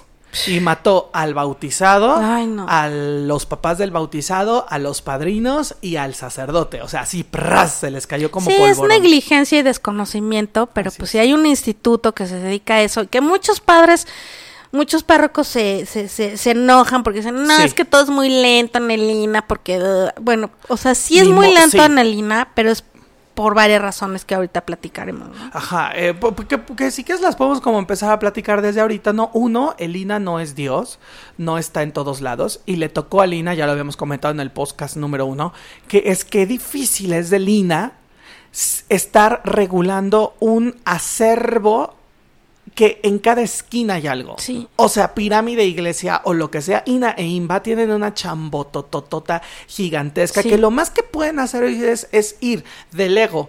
Doy la información y por favor confío en que la gente, la comunidad, las autoridades de ese lugar puedan llevarla. Y no, o sea, no, porque las trancesotas que luego se hacen los padres, ¿no? Con el dinero de, de- de las obras o, o- o la propia gente, no solamente son los padres, ¿no? La propia gente. Es una cosa tremenda. Sí, o llega un chatito que dice yo soy restaurador de santos y le dan la madre Así a es. todas las culturas, Así ¿no? es. Vamos a trabajar, eh, parecer que es el Cristo el que le rezaba Zapata en Necuilco, Ok. que es una colección de drag queens, que dices, no, o sea, por favor, que alguien, o sea, ojo por ojo, diente por diente, mano por mano, no puede ser. Entonces, son unos bodrios, ¿no? Que dan risa, pero luego dices, Y dan no. tristeza. O sea, en realidad esto es un crimen, ¿no? Claro. Y es pintura Vinci o pintura de la Comex y son unos verdaderos adefesios cuando son piezas súper importantes de la historia, ¿no? Claro. Y, y- y en este, y, y yo creo que en este, en estos casos, como estas vírgenes, estos cristos, estos arcángeles que de veras no puede ser, No. em, no es, no es que se reusen, se rehabiten, se reutilicen por los nuevos tiempos, no. No. O sea, es negligencia, mal gusto, mala intervención, vale madrismo Sí, claro. y, y, y no se vale, ¿no? No Sí, se vale no que vale. los los párrocos digan, no, es que traer un restaurador es muy Claro, caro, ¿no? exactamente. Y pues ya llegó aquí el señor que restaura santos entre Morelos, Estado de México y Puebla, y pues que se resumbe a todos estos. Y no hay Sí. rezanes, no hay, No, ¿no? tantita madre, luego los deja, no, con el ojo así, que, o sea, Madre, Padre y Espíritu santo. Spiritex Santex. No, sí, o sea, ojalá los dejaran bien como RuPaul, pero no, o sea, ni siquiera eso, sí. Y luego los de los que tienen pelo natural. Ay, no, no, no. Ay, no, pobres, no. Son las Barbies. Parecen. O sea, ya traen vestido y ya Sí, traen pelo suyos de ellos. Sí. Y les pone todavía falda tableada y peluca de... No, o sea, es que...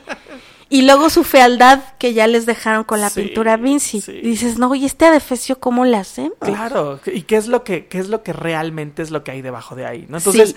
el- el- la autoridad da problemas y cuando la autoridad es negligente, porque Lina ya le dijo que no y que por favor, oiga, por favor échenos la mano, que se haga así el techo, la impermeabilización o la restauración, n- notifique. Y luego así me ha tocado ver a mí gente que se queja porque los sacerdotes han robado o han f- sido parte de- del robo de las piezas sacras, ¿no? En este ámbito que hace, hace poco hablábamos, ¿no? De esto ya está viejo, pues que ya se, se- que se tire, ¿no? Que se rompa, que se cambie y tanto gente dentro de la iglesia como fuera de la iglesia eh, son los que andan ahí cazando, ¿no? Y, y luego aparecen en casas de subasta o, o- o una cosa tremendísima, ¿no? Entonces, esa es como la primera, ¿no? Aunque también hay gente de la comunidad, por lo regular las viejitas de 150 años que estaban ahí inventariadas, 45, 145. inventariadas ya también, ellas son muy, ella- yo creo que ellas, para en el caso de la experiencia que yo tengo, han sido los mejores eh, Guardianes, ¿no? guardianes. Sí, Así tal sí. cual.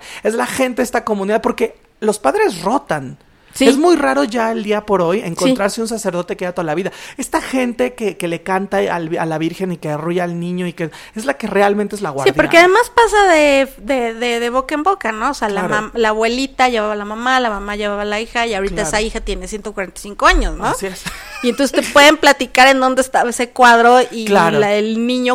Dios que ya no está. Sí, claro. Y O sea, que saben quién se lo llevó. Sí, y te todos dicen quién saben. se lo llevó. Todos saben, por supuesto Todo. que sí. Todos Porque saben. además ellos le han dado mantenimiento a la iglesia, Así van todos los días, todos los días la barren, Sí. saben quién eres, este... Como decías hace todo. rato, es su casa. Es su casa. Sa- saben que, que- Sa- que les hace pasan falta. más horas ahí que en Sí. sus propias casas. Así es. ¿no? Qué bueno que ya hay Netflix para que. Ay, sí. Bueno, pero esa es la primera. Lo segundo, empresas de trabajo. Ay, ¿Qué yo, yo ahorita que ¿Qué estábamos como di- di- diciendo de que el chisme y la crítica y así, me acordé de algo increíble. A ver, cuéntame. Así como la, la, la, la- en el podcast pasado que tuvimos a la mosca panteonera. Ay, yo, yo ahorita me estoy acordando de algo buenísimo. A échalo de tu ronco pecho. Pues llegamos, ¿no? Al templo asignado. Ajá. Te- Templo X. El templo X. En el lugar muy lejos de aquí. Morelos, ¿no? Oh, sí, está muy lejos. eh, Cuatetelco, ¿no? Sopas. Ajá. Y ya, hasta ahí. Entonces, pues ya íbamos, ah, pues vamos a tomar las fotos para hacer el proyecto y hacer el diagnóstico de qué le duele a cada cosa, ¿no? Ajá. Y entonces estaba, por supuesto, la empresa de arquitectos, ingenieros o no sé, energúmenos que eran, trabajando. Y ya, chun, chun, chun, chun, la, la, la. Vamos llegando con nuestras cámaras. Creo que no parecíamos turistas. Con mi carpeta, mis así cosas, mi cédula profesional, todo, ¿no? y entonces, ustedes no pueden pasar aquí. Ah, no, bueno, es que nos mandaron de Lina porque vamos a ser uno de los restauradores de bienes muebles y vamos a trabajar que si el altar, que si las campanas, que si las 299 esculturas y así. no, no pueden pasar. Es que no traen botas, no traen casco y no traen eh, no, El su de- pasaporte, Ajá, ¿no? Exacto. No, bueno, o sea, a ver, aquí está mi cédula, aquí están mis papeles, pues de, de que estoy trabajando este, Y la esta orden, zona. Y la orden de Lina. Entonces, pues mira, si quieres, pues te comunicamos con la con la jefatura de la sección de restauración para que te diga pues quiénes somos, que sí nos mandaron y aquí está la IFE, ¿no? Claro. Con mi nombre, dirección y mi cara. ¿Y cómo yo voy a saber que tú eres lo que dice en tu IFE? Le hace. Y que le digo, no, dice. y entonces, o sea, yo sí monté en cólera Sí, no, muy pero- cañón. Pero ahí hay gato encerrado. Sí, sí, sí. Bueno, ya nos traían como ganas, ¿no? Ok. Y este, total que le habla la jefa de la sección, le dice, oiga, no, sí, este, le pedimos a la restauradora que fuera para hacer el diagnóstico de los bienes muebles. Este, pues no traen casquillo sus botas, pero pues no, va a pasar a ver las esculturas y va a tomar unas fotos del altar y, y pues, o sea, ya la iglesia no se les cae encima, ¿no?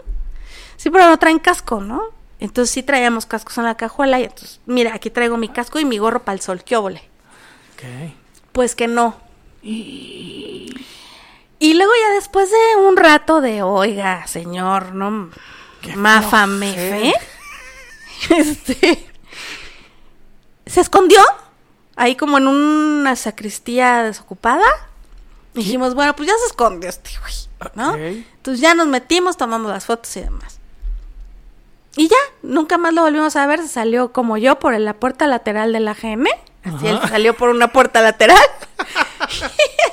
y este, y ya tomamos nuestras fotos y demás. Pero, eh, pero son como cosas que pasan, ¿no? Esta misma empresa en otra capilla, más o menos de la zona, más o menos, em, primero no, no, o sea, nos pusieron el horario de trabajo, ¿no? Una, una cosa que sí hay que decir aquí, al fin, que es el, El espacio. El, espacio ideal. Ajá.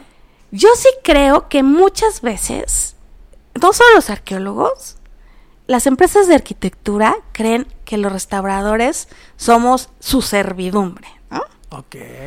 Y así te tratan. Entonces esta misma empresa, con otros residentes y en otro lugar, en otra capilla, ah, justo en la que se estaba cayendo el ciprés, justo ahí. Ellos decidieron a qué hora podíamos entrar y a qué hora podíamos salir y en dónde podíamos guardar nuestras tiliches, ¿no? Llega un momento en el que en la vida dices, ay, sí, no hay pedo. O sea, do- donde quieras guardar mis tiliches, Claro. Tú dime, entro a las ocho y media, entro a las nueve y salgo a las cinco o a las seis. O sea, ya, ¿no? No me voy a pelear. Yo vengo aquí a trabajar. Me gusta trabajar lar- más largo, pero si no se puede, no pasa nada, ya. Sí, X. claro. Entonces ellos, como dueños de la, de la iglesia, tenían la llave, el sacerdote, ¿no? No, sí, una cosa que dices, no puede ser. Aparte trabajan con el rabo. Y, y entonces, pues ya, estábamos ahí trabajando, la, el ciprés y las campanas, y las teníamos que subir a la espadaña y tal.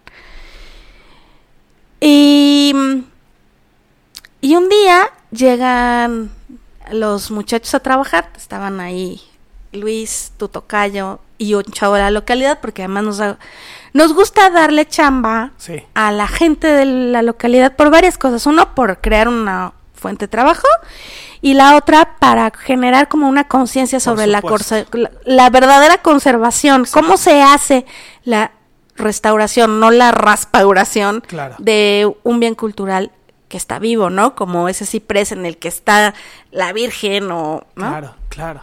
Em, y entonces eh, resulta que ya no estaban nuestras escaleras, una escalera, una, es- una escalera te- telescópica, no voy a inventar, una escalera telescópica, ¿no? Y entonces pues, le, le digo a Luis, oye, pues, güey, tien- o sea, ve al Ministerio Público, levanta una denuncia. Y entonces conocía, creo que al primo del MP del pueblito, y entonces primero va, le pregunta a los arquitectos, oigan, es que nuestra escalera telescópica y pues ustedes llave, nosotros no, Claro, ustedes ¿dónde y está? tostons, ¿no? Ajá. Y después ya teníamos pique con esa empresa y en realidad no- hasta ahorita no tengo mucha idea por qué.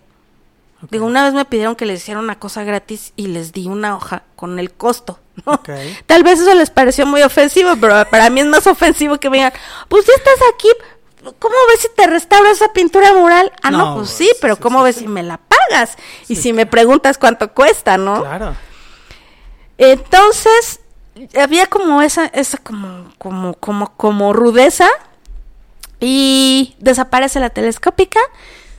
Entonces Luis le dice, bueno, pues voy a, voy a levantar una denuncia en el MP.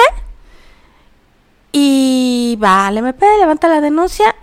Y en eso, una de las chavas que trabajaban en esa empresa le dice, oye, ¿no has buscado allá atrás de la capilla? Y le dice Luis, no, pues sí, o sea, ya me di una vuelta por todos lados. La busqué en el baño, en la bodega, entre nuestros siliches, eh, detrás del ciprés, en todos lados y no está. Pero ¿por qué no vas otra vez y revisas allá atrás? Allá atrás, tanta hojarasca que hay. Sí, sí, sí, de- debajo del manto de la Santísima Virgen. Ajá. Claro. Y entonces hab- había como un hueco lleno de de hojas y apareció, oh milagro divino, Es que es la iglesia. porque los milagros ¿Y existen. en la iglesia más? Ajá. Y antes de proceder Con judicialmente, milagro Amén. apareció, teles- Santa Telescópica, bendita, apareció, ¿no? O sea, como esas cosas que dices, no puede ser que, o sea, No, de- o sea, como de- ay, ¿en, ya, serio ¿no? tenemos, ¿En serio tenemos cinco todavía? ¿Sabes? Eso es como de la primaria, ¿no?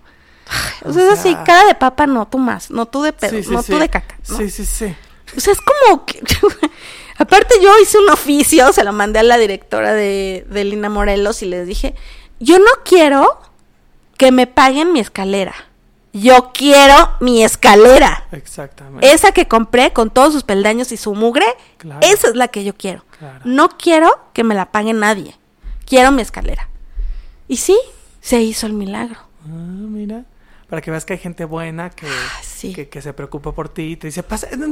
Mira, yo consulté con la Ouija hija. Y vi que tenías que ir a la hojarasca. Aparte qué estupidez, como de, ¿dónde escondes una escalera y luego aparece? O sea, ¿cómo es que no la estás viendo? Claro que no. Telescópica. Telescópica. O sea, que claro mide como yo, ¿no? O sea, la estás viendo. por Plegadita supuesto. mide lo que yo. O sea, cla- claro que la ves, por supuesto que la ves, ¿no? Ajá. No. Esos son como esos chismes. Que ya no me acuerdo si me hiciste una pregunta antes. no, no, era, era eso, era la, hablamos de los padres y ahora de, la- de las, de ah, las de las empresas. empresas. Ajá. Sí, bueno, otro problema es que pues muchas empresas, no, a diferencia, por ejemplo, de SACB, ¿no? Que son arquitectos restauradores, Claro. eh, pues son empresas o changarros que ponen pisos, asfalto en las calles y demás, ¿no? Que está bien, pero no para la iglesia del siglo XVI o el retablo Sí. barroco con rocalla del XVIII. Y entonces, pues se te cuela el agua y se te mojan los cuadros, ¿no? Claro, claro. A mí me tocó una vez en Hidalgo conocer el- el- la historia de un sacerdote que junto con la empresa desmontaron las obras del retablo. Todo un discurso iconográfico de la Anunciación. Y cuando regresaron las obras, después de meses de que ya no estaban las obras, y un poco como tu escalera que desapareció, ok, va, aparecieron otra vez las obras montadas. Y Y eran las buenas. no, era un plotter No, no, no. de todas las obras y el plotter estaba puesto allí. No, y luego, Y la gente nunca se dio cuenta No, por no, la no, impresión, y aparte el retablo estaba como lejos y grande y alto, entonces no. Y en algún momento que llegue Lina, así como de, oiga, no sé qué, que ah, sí, por favor pase, y la valoración y no sé qué, con el sismo del 17 y ta, ta, ta, ta. Y fue como de, ah, los lienzos. Y ahí están los lienzos. No, esto no es un lienzo, esto es, un, esto es una lona. Esto es una lona en un bastidor y sí, le sacaron fotografía, imprimieron la fotografía en unos lienzos plotters, los pegaron y los lienzos Hijo, ya no. no. están entre nosotros. o sea, me dan tantas ganas de decir todo lo que estoy pensando. Que en el lenguaje DF de la DFF no alcanza. Sí, No, no, no alcanza. ¿no? No, y, no. a las- y al final es como de, ya en serio, porque, o sea, bueno, ya, o sea, sí, sí lo estás vendiendo, ojalá que te hayas ganado la lana del mundo, porque, pues, o sea, Porque eres un miserable. Porque es un miserable, ¿no? No, y además, ese es el aspecto económico. Y si le metes el aspecto histórico, pues el robo del patrimonio. Y si le metes el aspecto social, le estás dando en la torre a la comunidad. Estás jodiéndote a la gente. es, es- son, son sus creencias. res- respeta Sí. su, su cuestión porque los rige en vida y muerte. Oye, ¿ya te sabes qué, de qué me acordé? ¿Qué? ¿Te acuerdas cuando fuimos a Hidalgo? Ajá. nos hablaron que, Ajá, sí. que, que, que habían que es que impermeabilizado Una capilla. una capilla. Eh, Podríamos hablar un día de eso. Sí. ¿Lo quemamos o lo- no lo quemamos? No, No, lo guardamos. lo guardamos. Sí. Con el padrecito también, ¿verdad? Ajá. Sí, me gusta. Órale. Va, para el Bueno, capítulo. nada, bórrenlo de sus ese, memorias. Ese puede ser para cuando hablemos de este robo de arte y Sí, todas esas me parece cosas. muy bien, Me, sí. me gusta, me gusta. Sí. Y bueno, la parte buena. Sí. La parte buena, eh, yo pi- pienso que Elina hace bien las cosas.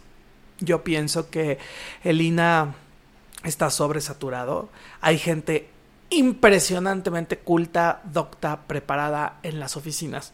Y que además aman su chamba. Aman ¿no? el patrimonio.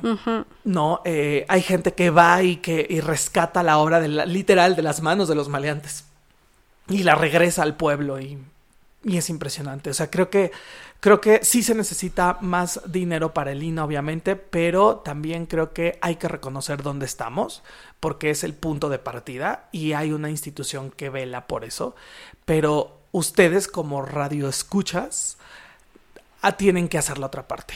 O sea, las comunidades tienen que creerle a Lina, tiene que haber una un cuestión de confianza, ¿no? Digo, cada caso es completamente distinto y, y, específico en la situación, pero sí hay una gran institución, aunque pienso, de esto lo digo desde mi punto como doctor en historia del arte, hace falta pero eso no es problema de institución, sino problema de, de, generaciones, hace falta que empecemos a implementar más trabajos interdisciplinarios, que ya los hay, muchos, muchísimos, y llevamos años trabajando, pero hace falta que, que, que, que las instituciones estén conectadas y, que la, y la, que la secretaria del párroco le hable a Lina y les diga con sí. la confianza, se están robando esto, ¿no?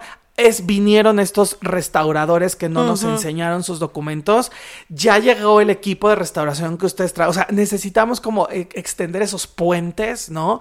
Eh, y, y, y, enseñar. Eh, la doctora Alejandra con el equipo que hizo el libro tuvieron a bien irse a Huaquechula, a la primaria de Huaquechula, a trabajar con los chicos cuestiones de arquitectura y de estereotomía salieron felices los niños de poder entender su templo, su iglesia, desde esa otra perspectiva. Y me queda clarísimo que esa gente hoy por hoy dice, sí, ya sabía que esto era importante, porque es Dios y la Virgen y allí me casó y me bauticé y lo que quieras, uh -huh. pero ese es mi patrimonio porque es de hace cinco siglos, tiene esta peculiaridad. Y cuando estableces eso, es el, el producto de la, de, del conocimiento. Cuando lo conoces, lo valoras porque sabes que existe y, y, y, le da cierto sentido. En general, en comunidad, sí es importante la comunidad, pero es importante para mí, para mí. Me representa algo fregón para mí. Pues sí, es parte de lo que soy, de lo que han sido Así los es. de mi pasado, ¿no? Así es. Sí, yo, yo también creo que Lina está rebasado por lo que decíamos la vez pasada de que no hay no hay manos que alcancen, sí. ¿no? Y menos en una emergencia por un sismo como el del 17. Y bueno, también creo que mmm, en los últimos dos sexenios más este, eh, le han dado en toda su maracalina, ¿no? Uh -huh. Es como una forma de ahogarlo, ahogarlo, ahogarlo, ahogarlo. No sé si para desaparecerlo y hacer una cosa mejor, pero es que no me queda muy claro hacia dónde vamos. Sé que la, los exenios anteriores, pues eran para quitarle ese dinero y metérselo pues, seguramente a, a, sus bolsillos. Uh -huh. Y lo de este sexenio, no sé si, si va más bien en el tema de que hay muchísima corrupción, porque claro que la hay, ¿no? Uh -huh. O sea, también hay que decirlo. Uh -huh. eh, yo creo que, por lo menos en, en los restauradores que yo conozco, no hay corrupción, pero seguramente sí en la parte de las administraciones, de la administración. Y, por ejemplo, eh, como he trabajado en la tumba 7, pues me ha tocado así como cada año ver cómo te pagan menos, cómo eh, ganas menos, cómo pagas ya impuestos, cómo ya no te dan aguinaldo, cómo, ¿no? Uh -huh. Cómo cada vez te rasuran menos la lana, ganas menos, trabajas igual o más o X da igual, ¿no? Eh, y supongo, quiere pensar positivamente que es, te están pidiendo muchísimos más papeles que nunca en tu vida. Ok. Eh, pienso que es para tener como muchas más candados para que el dinero no se fugue. Okay. Digo, a mí nunca me han dicho, Nelina, en, en ningún lugar, ni en Guerrero, ni en, en el Estado de México, a ningún lado, me han dicho, oye, pues pásate una corta, ¿no? Nunca, jamás me ha pasado eso. Okay. Jamás. De hecho, yo una vez en Guerrero les dije, es que necesito que vengan a revisar este muro cabrón, que se le abre la grieta cada vez que la, la resanamos, la, se vuelve a abrir. Y llegaron, me dijeron, no, hay que hacerla así, compra las piedras así, bla, bla, bla, tejemos el muro, bla, bla, chun, chun, chun. Wow. Y les dije, por favor díganme cuánto es de su gasolina. O sea, necesito que vengan a este pueblo en la esquina de Guerrero y yo yo, o sea, no les estoy dando dinero, o sea, estoy cooperando para que puedan ponerle gasolina a la camioneta y llegar, ¿no? Que yo creo que esa es una cosa que no estaría mal que los restauradores, eh, tal vez los arquitectos, eh, lo contemplaran en sus partidas, en sus concept- en su catálogo de Por conceptos, supuesto. Porque, bueno, no vivimos en Suecia, ¿no? Entonces, pues las instituciones también están bien fregadas y las camionetas a veces no tienen gasolina Sí. y uno necesita que vaya un supervisor y te diga, vas bien, vas mal, vas regular, hazle así o hazle asado. Claro. Entonces yo no estoy en desacuerdo en eso, estoy en desacuerdo de dar mordida, estoy en desacuerdo que te pidan lana, a mí no me ha pasado, pero sí creo que tal vez la parte administrativa, como no, o sea, no son arqueólogos, no son restauradores, eh, pues son administradores, ¿no? Y entonces como que ahí tal vez puede haber como más chanchullo. Y sí, lo que te decía es que he visto que, que ahora te piden muchos más papeles, más requisitos, más cositas, más bla, bla, bla. Está buenísimo. Y, y, y es más engorroso y fastidia y dices, ay, no, mm", ¿no? Pero cuando lo ves, o sea, cuando te alejas un poco de ahí, dices, bueno, debe, debe tener una razón de ser, ¿no? Claro. y, y tal vez esa razón de ser sea para que el dinero se quede donde tiene que estar. Y bueno, independientemente de que no está bien que, que se corten los presupuestos como se están cortando, que el próximo año no haya generación de restauración en ¿En, ¿En serio? ¿Por? porque no alcanza el dinero, porque, Wow. Porque no se puede, no va a haber examen de admisión. O sea, sí creo que es muy grave. Sí creo que todo el mundo es feliz yendo a Teotihuacán, a Templo Mayor, a los museos, a- ¿no? Porque es muy bonito e- esa parte, pero pues no, las cosas no se conservan solas Sí, claro. y, y no se respeta al gremio de los restauradores porque somos pues las chachas de los arquis, de los inges y de los arclgos, ¿no? Órale. Y eso sí es muy gacho, sí hay que decirlo y, y no, no somos chachas, o sea, hay doctoras y doctores en restauración. eh, a mí- yo soy siempre he sido muy burra, yo con mi licenciatura me quedo, ¿no? Me gusta meter las manos, me gusta restaurar y creo que no soy menos que ningún arquitecto, arquitecta, ingeniero, arqueólogo Claro. y, y, y eso está súper pinche. Pero es la importancia del trabajo interdisciplinario. Sí. O sea, en el momento en el que le das el mismo lugar al biólogo, al arqueólogo y, al, y se sientan todos en una mesa, no a sentar y a discutir, está bien por varios lados porque le ves lo que no le veías desde tu Sí. perspectiva y los planes pueden ser incluso más integrales y abarcar más en los Sí. procesos de riesgo, que al fin y al cabo estamos hablando de procesos de riesgo. Sí. ¿no? O sea, todos estamos sentados en este congreso para encontrar la manera de techar guaquechula, ¿no? Y corren las opiniones y el proyecto A, el proyecto B, el proyecto C, o sea, eso es lo importantísimo. Sí. Eh, Y al mismo tiempo es el respeto al otro, ¿no? Y entonces, claro, sin mí no puedes estar tú y yo no puedo estar sin ti. Y entonces esa es la estructura. Pero bueno, creo que cerramos con una, una, una visión muy interesante de qué bueno que existan ciertos candados, ¿no? Eh, y, y- y- y entender que es tan complicado la burocracia en un lugar que, además hay que decirlo, ni a ti ni a mí en las carreras nos enseñaron la burocracia necesaria. Sí, no. Y es algo que vas aprendiendo sobre la corriente y, y creo que mucha gente se vale de eso para fregar, ¿no? Porque no desconocemos esos procesos y creo que es muy poca gente la que tiene un pie metido aquí y un pie metido allá y al mismo tiempo te está sonando y dice, no, no pasa esto porque esto es legalmente, este, no se puede mover, no se puede hacer. Esa es la gran problemática, Sí. ¿no? Pues bueno, lleguemos a la sección final. Bueno, y para cerrar nuestro podcast de hoy, que esperamos les haya encantado este tema tan bonito de los temblores. Este, ya sabes, si corren, si tiembla, no corra, no grite, no empuje. Este, ¿qué te deja a ti, Mariana, el haber trabajado particularmente en este proyecto de los temblores? Mm, no, pues aprendí mucho. Aprendí que es un ciprés, que no solo es un árbol.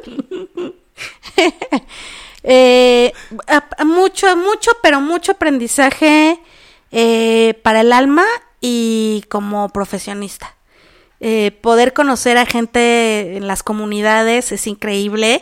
Ir a Temuac a comprar cacahuates de amaranto y que ya te conoce la señora y te regala ahí unas cositas enchiladas, ¿no? Un enchilado. Eh, eh, el agradecimiento de la gente de ver que esa cosa que se estaba cayendo, pero desde antes del temblor, ¿no? Desde antes de que naciera. Sí, sí, sí, o sea que ya estaba descascarada la pared y se estaba cayendo a cachos Claro. desde antes y, y queda, pues no como nueva, porque nunca me ha gustado que quede como canica chupada, pero que quede estable, que no, que, que sabes que no se va a caer, que hiciste un buen trabajo y que, y sabes, una cosa que, que, que me gusta de mí, sin ser así como muy ególatra y así, eh, esta cosa de dar siempre un poco más, Sí. esta cosa de, no estaba contemplado tejer el ciprés que se iba a caer, pero lo hacemos, o no estaba contemplado ponerle eh, hojita de oro a, a estas partes que no se cayeron por el sismo, pero para que se vea chingón el, el altar, vamos a completarlo, o sea, vamos a dejarlo como se debe, como si no fuera daño por sismo, como si estuviéramos restaurando aquí nada más por por embellecer, por estabilizar y por completar esta maravilla, ¿no?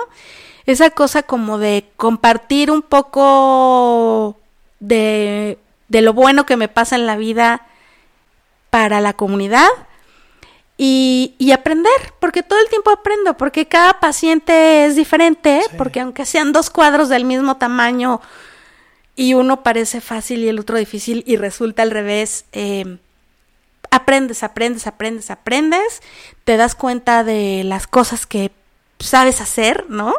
Porque yo siempre pensé que no era como muy buena reintegrando y resulta que mi rigatino es una cosa poca madre, ¿no? O sea, como que te, como estas cosas de en lo personal y en lo profesional y que pues uno, res- o sea, he rescatado muchas cosas de nuestra herencia de lugares desconocidos para mí o para muchos y que ahí van a estar un rato más, ¿no? Y que llegará seguramente un restaurador del futuro y diga, pero qué cochinada es esta, pero, pero, pero que sigue en pie y que hay que darle otra nueva restaurada en 100 o 200 o 150 años, ¿no? Claro.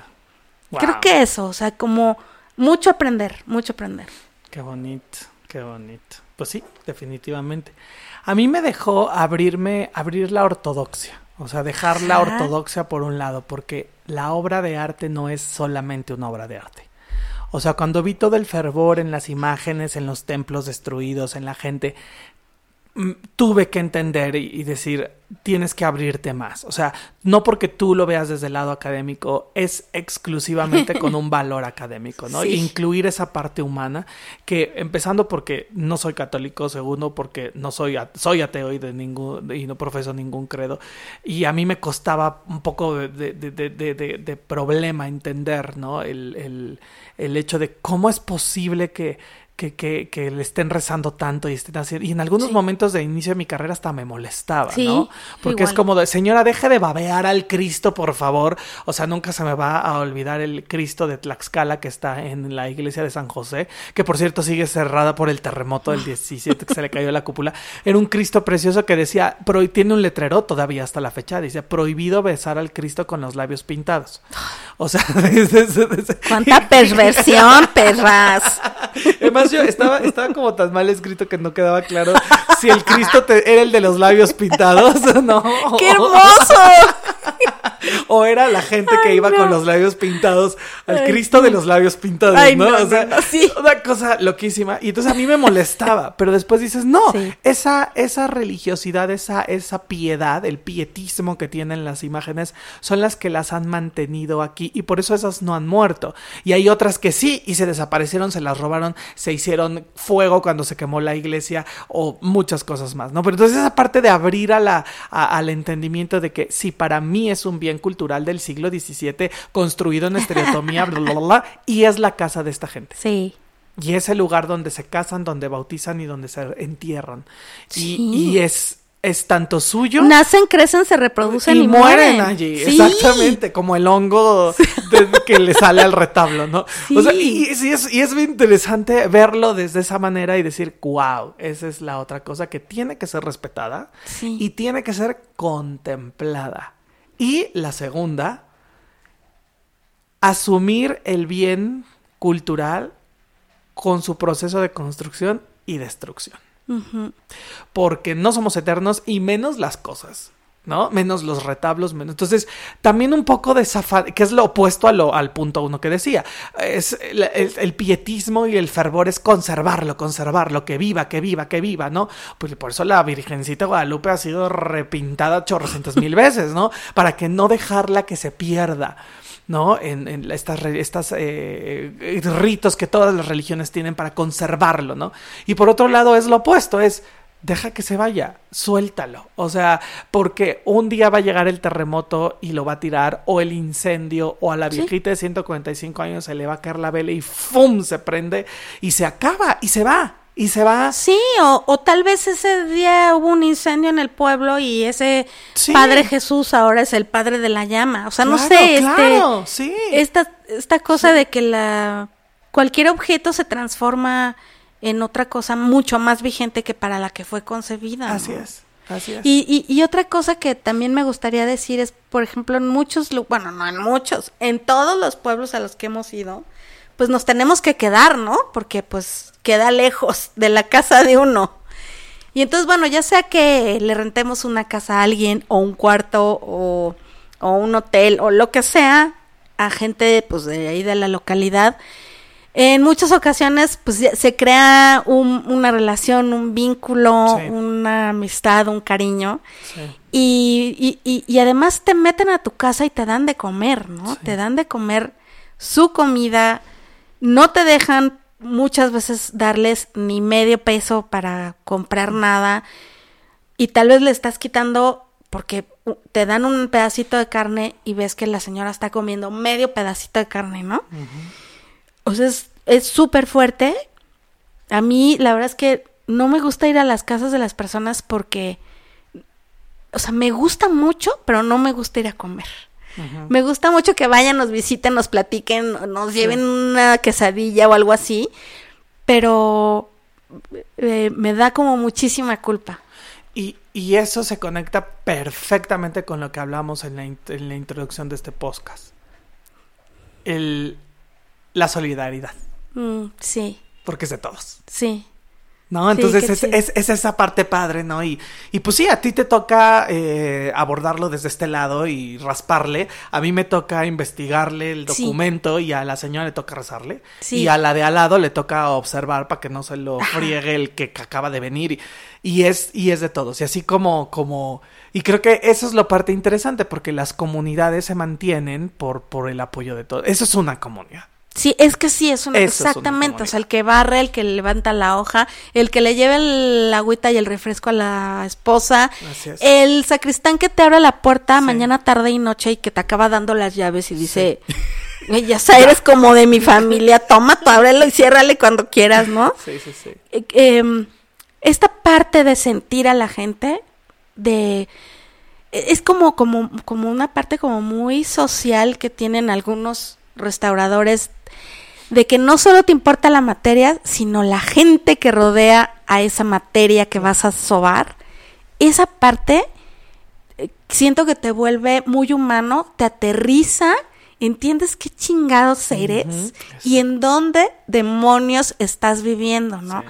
Porque una cosa es vivir en Avenida Coyacán o eh, en la calle Valencia, no sé, y otra cosa es vivir en una comunidad en donde no hay agua en el hotel o no hay hotel o no esta parte de vivir la realidad de nuestro país en donde Las- muchas veces te dicen saben qué ya es tarde no se vayan por esa carretera ¿eh? Sí, la- sí. porque ahí asaltan porque ahí hay esto porque Las otras realidades. las La- otras la realidades alter- los otros Méxicos de este. México no La alta realidad, ¿no? Las Ajá. muchas. sí sí las muchas que se entreveran, ¿no? sí Pues bueno. Es... qué sabrosa plática Oh, sí, por supuesto que sí. Eh, no se. No. No se deprima si tiembla. no se deprima si se le rompe el... No corra. No corra, no grite y no empuje, ¿no? Este... Pero sí salga rápido, ¿no? No salga rápido y no estorbe, eso sí, no estorbe. Y, y lo más importante es que es cambiar la perspectiva del objeto y del tiempo, ¿no? Y saber que las desgracias ahí, está- ahí van a estar, ahí van a estar. Y que el tiempo pasa. y que el tiempo pasa y yo no te puedo olvidar. Muchas gracias. Abrazos a todos.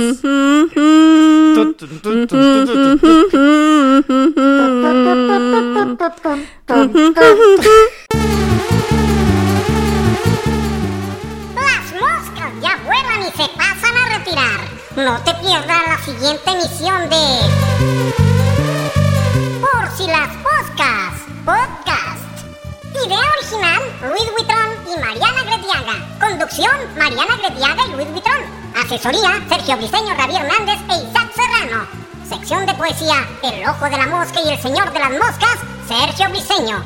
Diseño de producción, diseño de imagen, musicalización y voz, Ravi Hernández. Técnico, Isaac Serrano. Por si las podcast, podcast.